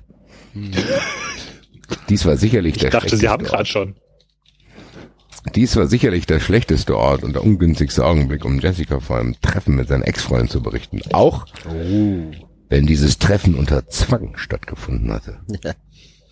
Nadja war nicht zimperlich, wenn es darum ging, ihre Forderungen durchzusetzen. Oh, ja, ja. Er fragte sich ernsthaft. erzähl uns was Neues. Kommt jetzt noch, sie geht über Leitung. Genau. Er fragte sich ernsthaft, was im Kopf dieser reichen und schönen Frau vorging. Mehr als 20 Jahre waren seit ihrer Trennung vergangen. und sie hatten sich nur zufällig bei irgendwelchen Veranstaltungen getroffen. Dabei hatte Nadja nie einen Hehl daraus gemacht, dass sie Peter König gerne als ihren Geliebten zurück hätte. Doch er war glücklich verheiratet und hatte eine wunderschöne erwachsene Tochter. Der hat das doch, der hat das doch geschrieben, damit dieses Buch mal in Wochenabstand vorgelesen wird, oder? Damit du Ich nehme es mittlerweile auch immer mehr an. Ja. Wegen, das ist so schwere Also, Kost, weißt du? das kann man nicht auf einmal lesen. Wie Ronny Blaschkes Buch. Nee, und damit du immer wieder Boah, auf dich. anders. Jetzt kommt wieder ein neuer Satz, ganz neue Information. Nichts hätte ihn zurück in die Arme dieser Frau getrieben. Oh, oh ein schöner Beisatz. Zumindest nicht freiwillig. Geschäftlich, murmelte er leise. Diese Frage hatte er gefürchtet. Geschäftlich. Es geht um das Sponsoring. Derzeit macht mir Klaus Mittelmann das Leben schwer, weil unser Trainer für den Rest der Saison ausfällt. das ist immer noch so geil, diese Korrelation. Ja. Hier, der Sponsor steigt aus. Ja, aber ja klar, gut, ist klar, weil euer Trainer hat einen Unfall, gell? Da steigen die Sponsoren immer aus. Wenn Mittelmann es wirklich schafft, vorzeitig aus dem Vertrag rauszukommen, steht der FC ohne Geldgeber da. Die Werbeeinnahmen werden kaum, Werbeeinnahmen werden kaum reichen, um die Personalkosten zu decken, geschweige denn den Neubau des Stadions zu finanzieren. Die Bank wird uns den Hahn zudrehen und dann gehört der FC Beweis der Vergangenheit an. Sekundenlang grübelte Peter König, ob er sich auf Nadjas Angebot einlassen sollte. Dann verwarf er den Gedanken so schnell wieder, wie er ihm gekommen war. Mit seiner Ex-Freundin. Sekundenlang. Seine Ex-Freundin wollte er nichts mehr zu tun haben. Ja, wir wissen es. Ist okay. Jessica blickte ihn das überrascht an. verstanden. Jessica blickte ihn überrascht an. So schlimm? War das Treffen mit Mittelmann denn konstruktiv? Ich habe mich nicht mit, was? Ich habe mich nicht mit, Punkt, Punkt, Punkt, im Haus schlug ein Telefon an. Ich gehe schon, Im Haus schlug ein. Telefon an. Im Haus schlug ein Telefon an. Es klingelte. Ich gehe schon. Jemals, habt ihr jemals gesagt? da- da Oh, mein Telefon schlägt an. Oh, mein Telefon schlägt an. Ich muss kurz dran gehen. Werde ich ab jetzt so sagen. Der Mai ist gekommen, die Telefone schlagen aus. Ich habe mich nicht mit, Punkt, Punkt, im Haus schlug ein Telefon an. Ich gehe schon, bemerkte Jessica lächelnd, hauchte ihm einen Kuss auf den Mund, stieß die Bettdecke fort und tappte nackt, wie sie war, aus dem Raum. Im Licht der untergehenden Sonne wirkte ihre makellose Haut wie Samt. Peter König blickte ihr Was sagen die nachdenklich, Staubkörnchen dazu? Peter König blickte ihr nachdenklich hinterher und atmete tief durch. Wie schön sie doch ist, murmelte er leise und schüttelte den Kopf. Er war sich darüber im Klaren, dass Jessica die Frau seines Lebens war und er wollte sie um nichts in der Welt enttäuschen. Ich werde ihr die Wahrheit sagen, dachte er. Es muss einfach sein. Wenn sie weiß, um was es geht, wird sie sicherlich hinter mir stehen und Nadja das Leben schwer machen. König atmete tief durch und verschränkte die Arme hinter dem Kopf. Er blickte zum Fenster. Durch den Spalt drang ein seichter Abendwind ins Zimmer und blähte die Gardinen auf. Im Garten rauschten die alten Pappeln. Eine Lerche stimmte ihre Meli eine Lerche stimmte ihren melodiösen Gesang an. Abends um 10.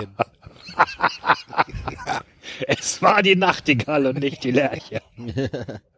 Idylle pur, dachte König und seufzte. Idylle pur. Ich werde mich in einem Spinnennetz aus Lügen verstricken. Halte es durch seinen Kopf. Uh, jetzt wird's krass. Oh oh, Peter. Entspann dich nicht zu sehr, mein Freund. Haha. er zuckte zusammen, als Jessica plötzlich im Türraum auftauchte. Die Arme hatte sie vor, oh, ey, der ganz ehrlich, Heiko Lukas fasst sich auch beim Schreiben an. Die Arme, die Arme hatte sie, okay, warte, den Satz muss ich vorbereiten. Die Arme hatte sie vor den festen Brüsten, die er so liebte, verschränkt. Eine steile Was vor Falte. den festen Brüsten solide verschränkt. Nein, Die die so Arme, liebte.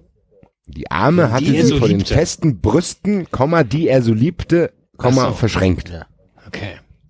Er Eine geil steile, eine steile Falte stand auf ihrer Nasenwurzel.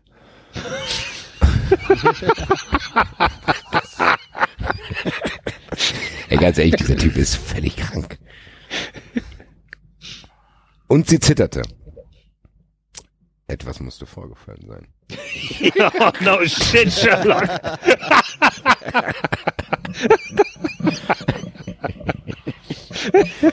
Ist etwas Sie, passiert? gab, sie traf in den Raum. Ein Messer steckte in ihrem Rücken. Blutunterlaufende Augen starren sie an. Etwas musste vorgefallen Es sein. ist was passiert. Ist etwas passiert? fragte er auch gleich. Fragte König und richtete sich ganz im Bett auf. Was er aufgestanden oder was steht jetzt im Bett oder was ist das für ein Move? Richtete sich ganz im Bett auf. Was ist das für ein Move, Alter? Wenn jetzt jemand reinkommt ins Schlafzimmer, Da guck denke komisch. ich überhaupt nicht drüber nach, aber wieso, wenn du das jetzt so sagst, ach du liebe Güte, jetzt steht der halt einfach im Bett. Steht Ja, im, Max, Was auf dem Bett. da? Nackt. Auf dem Bett. Aufgerichtet. Sozusagen. Sie trat mit versteinerter Miene ans Bett. Wer hat denn angerufen? Sie stand am Bett und schüttelte den Kopf.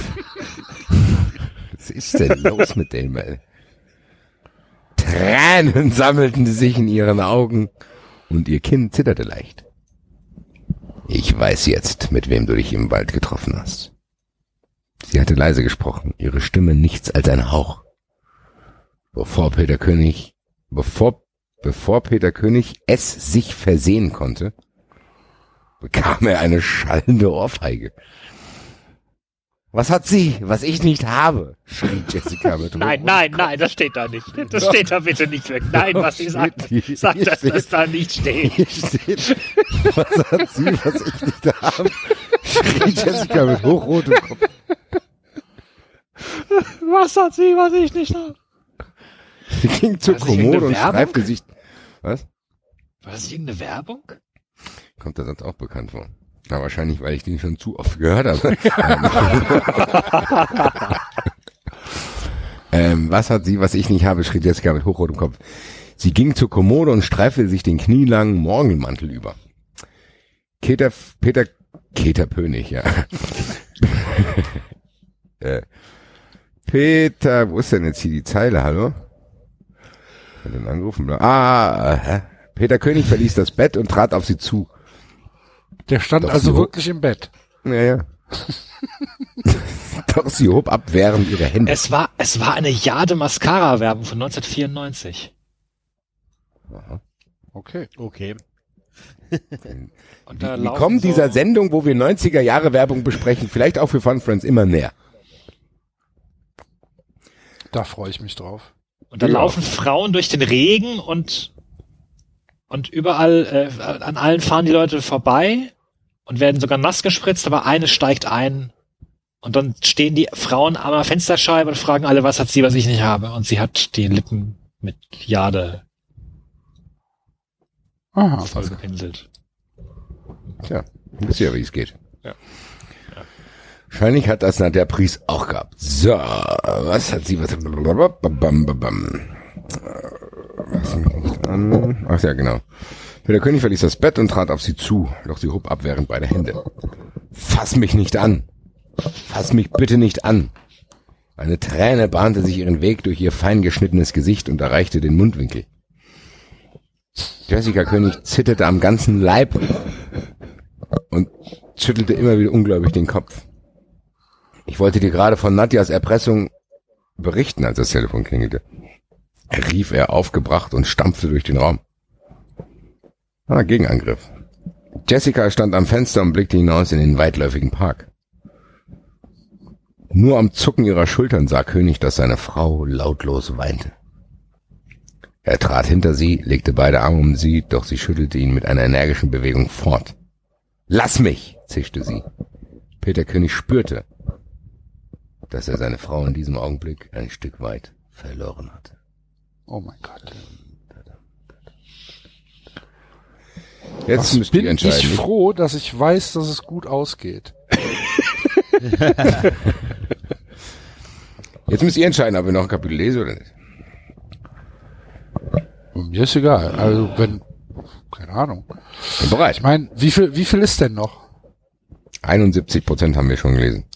Oh Gott, nee, dann, dann lieber Schluss machen, oder? Ja, sonst- Ähm, Oh Gott, was, was machen wir dann, wenn das fertig ist? Eben. ich habe euch doch ein Buch geschickt. Aber ich muss, also wenn wir das jetzt fertig keines- lesen, wenn wir das jetzt fertig lesen, wären wir genau bei 75 Prozent. Das für wäre für meinen inneren Monk besser, muss ich sagen. Okay. Ja, wenn das nur vier Prozent sind, dann können wir es machen. Komm. Na komm. David?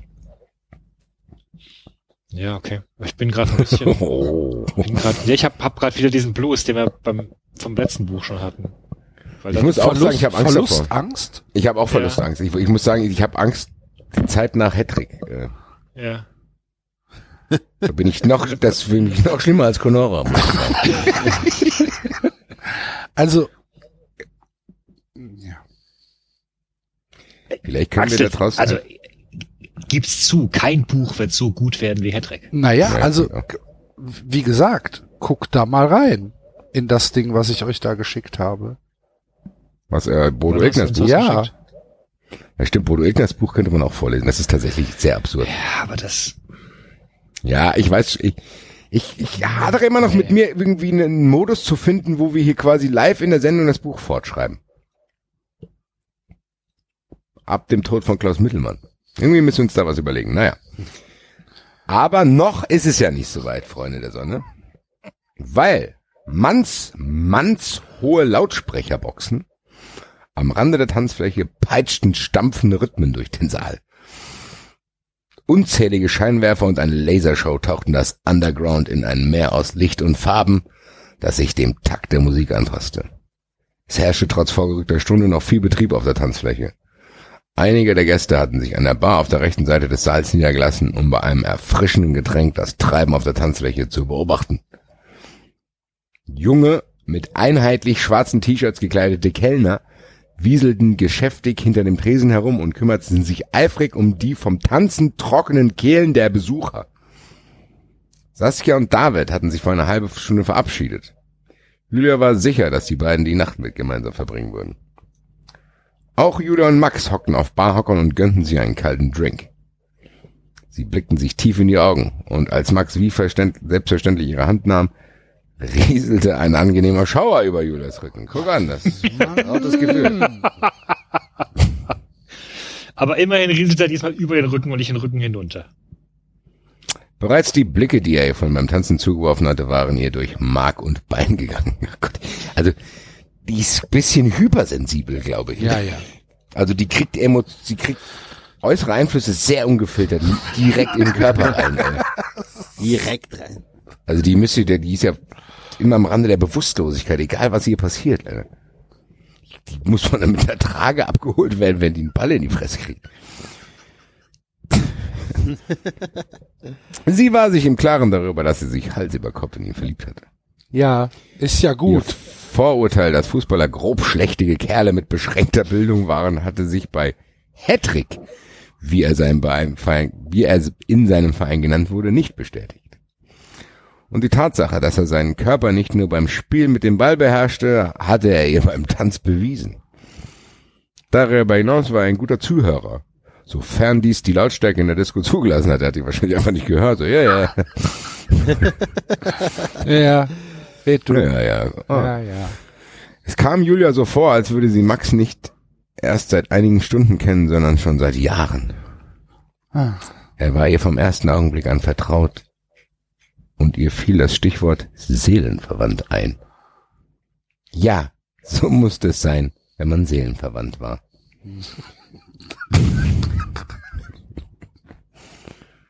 Sie überlegte, ob das alles vielleicht an dem Cocktail lag, den sie getrunken hatte. Doch sie verdrängte die Zweifel und war sich sicher, dass sie auch nüchtern so für Max empfinden würde. Zwei, dreimal waren sie von anderen Gästen angesprochen worden, die Hedrick erkannt hatten. Freundlich hatte er ihnen Autogramme gegeben, bevor er sich wieder um Julia gekümmert hatte. Durch und durch Gentleman, stellte Julia amüsiert fest. Der Abend war wie im Flug vergangen, und als Julia einen Blick auf die Armbanduhr warf, erschrak sie. Der neue Tag hatte vor zwei Stunden begonnen, und es war höchste Zeit, an den Heimweg zu denken. Möchtest du, dass ich dich nach Hause bringe? Er hatte ihren Blick bemerkt. Julia nickte. Sie lächelte ihn verliebt an. Ich kann mir aber auch ein Taxi nehmen. Er schüttelte entschieden den Kopf und leerte seine Cola. Kommt gar nicht in Frage. Ich lasse dich nicht alleine in der Nacht verschwinden. Abgesehen davon, dass ich es dir versprochen habe, dass ich dich fahre. Wie du meinst. Sie nickte. Max winkte der Kellnerin und bezahlte ihre Getränke. Dann rutschten sie von ihren Barhockern und bahnten sich den Weg durch die nimmermüden Nachtschwärmer hinaus an die frische Luft. Vor dem Eingang standen noch wenige Gäste und unterhielten sich bei einer Zigarette. Zwei Taxen warteten am Straßenrand auf Fahrgäste. Es hatte sich ein wenig, es hatte sich ein wenig abgekühlt und Julia fröstelte. Zwischenzeitlich musste es geregnet haben, denn der Asphalt schimmerte feucht und die Reifen des vorbeifahrenden Autos sangen monoton. Macht Sinn. Auch hier Zusammenhang.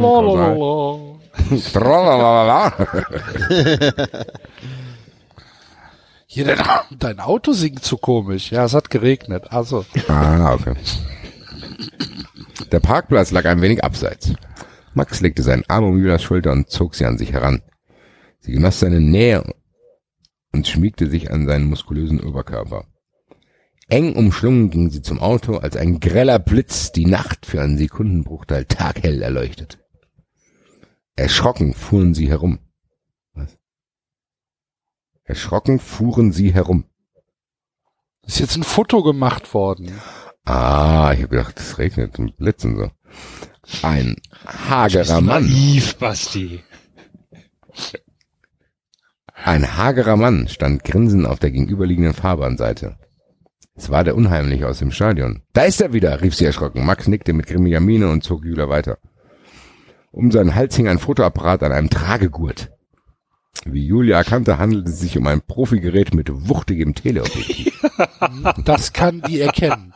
Die ist zu dumm für alles. Aber nee, da, das Foto, Foto, da- das war Profigerät. weiß ich, wie das geht. Ja, ja. Wuchtiges Teleobjektiv ist eigentlich ein schöner Sendungstitel. Aber wieder hielt er den Apparat vors Gesicht und schoss einige Fotos. Das Blitzlicht zuckte durch die Nacht und blendete das junge Paar. Lassen Sie das, rief Max dem Mann in ungewohnt unwirschem Tonfall zu. Doch er erreichte genau das Gegenteil, denn der hagere Mann verfolgte sie in sicherem Abstand und schoss immer weiter Fotos. Das ist ein Paparazzi, murmelte Max. Er hat uns doch vorhin schon im Stadion, er hat doch vorhin schon im Stadion rumgelungert und genervt. Ich traue ihm zu, dass er uns den ganzen Abend über verfolgt hat, ohne dass wir ihn bemerkt haben. Ein mieser Schnüffler ist das. Und er hat nur auf eine Gelegenheit gewartet, ein Foto von uns zu bekommen. Max schüttelte die Fäuste in Richtung des Reporters. Verschwinde endlich, sonst hört eine Zeitung von meinem Anwalt, rief er über die Straße.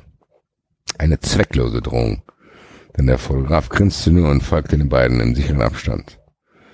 Mit seinem großen Teleobjektiv konnte er auch aus dieser Distanz gestochen scharfe Fotos von Julia und Max machen. Eilig zog Max seine Jacke aus und hing sie Julia über die Schultern. Hier, sagte er, halt dir meine Jacke vors Gesicht, wenn du nicht möchtest, dass man uns morgen in der Zeitung sieht.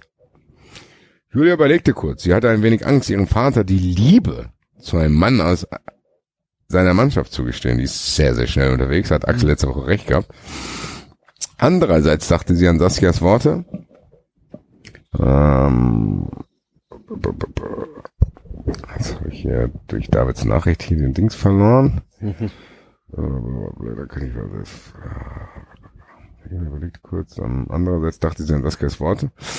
Peter König war selbst Fußballer und würde seine Tochter bestimmt nicht dafür verurteilen, wenn sie sich in einen Spieler verliebte.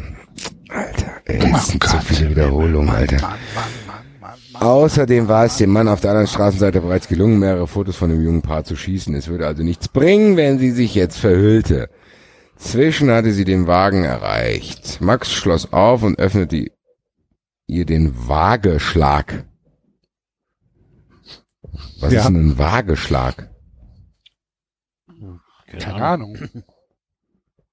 Schnell rein da, rief er und half ihr beim Einsteigen. Hier, Mädchen. Dann umran, Schön umrundete rein, er eilig den Wagen und klemmte sich mit einem verbissenen Gesichtsausdruck hinter das Lenkrad. Er steckte den Schlüssel ins Zündschloss, startete den, David, startete den Motor So äh, liest und gab Gas. Der Wagen schoss aus der Parklücke. Da die Straße nass war, uh, interessante Information, drehten die Reifen durch, bevor sie griffen. Wieder und wieder zuckte das Blitzlicht des lästigen Fotografen auf. Dann waren sie aus seinem Blickfeld entschwunden. Langsam besserte sich Max Laune.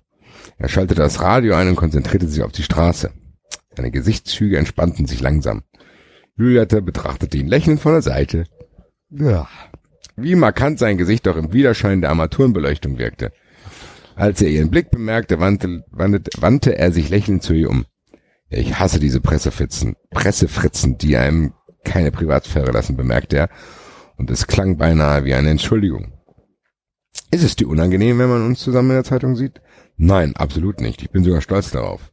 Jetzt lächelt er, aber es ist nicht einfach, aber es ist einfach nicht fair, immer im Interesse der Öffentlichkeit zu stehen. Schließlich bin ich kein Filmstar, sondern nur ein kleiner Fußballer. Ein kleiner Fußballer, der viel vorhat, be berichtigte Julia lächelnd und legte eine Hand auf seinen Oberschenkel. Jetzt geht's los. Kleine Ehrenrettung für mich kommt in der Überleitung zum Kapitel für nächste Sendung. Grollend verhallte der Donnerschlag in der Ferne. Das Gewitter, das eben noch über den Königshof getobt hatte, zog weiter. Pam, pam. Freunde. Fantastisch. Fantastisch, fantastisch, fantastisch. 75% gelesen, 25% to go. Viel Zeit nicht mehr, um uns zu überlegen, was wir dann tun. Was sind das denn? Wie viel, wie viel Prozent hast du heute gelesen? Keine Ahnung. Okay. Zwei Sendungen oder eher drei? Warte, also wir haben heute der Renny angefangen.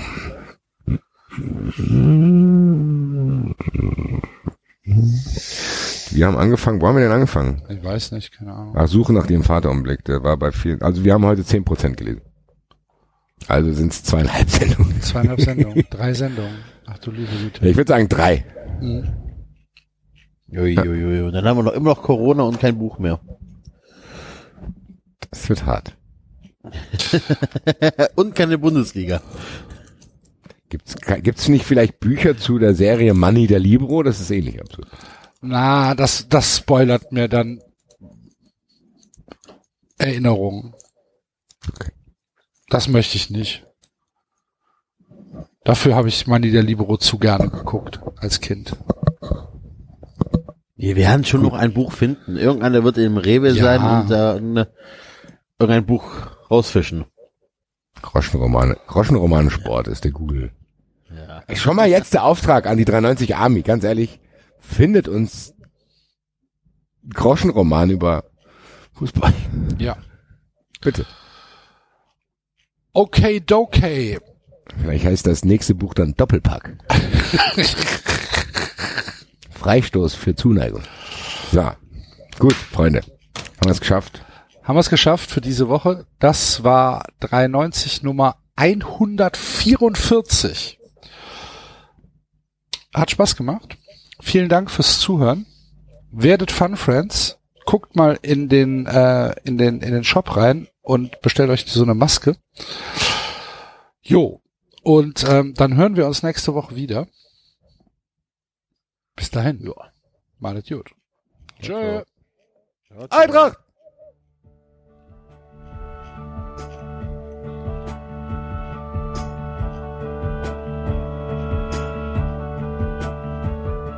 Das war 390. Abonnieren geht über iTunes und Feedburner. Und wenn ihr uns was zu sagen habt, findet ihr uns auf Twitter und Facebook.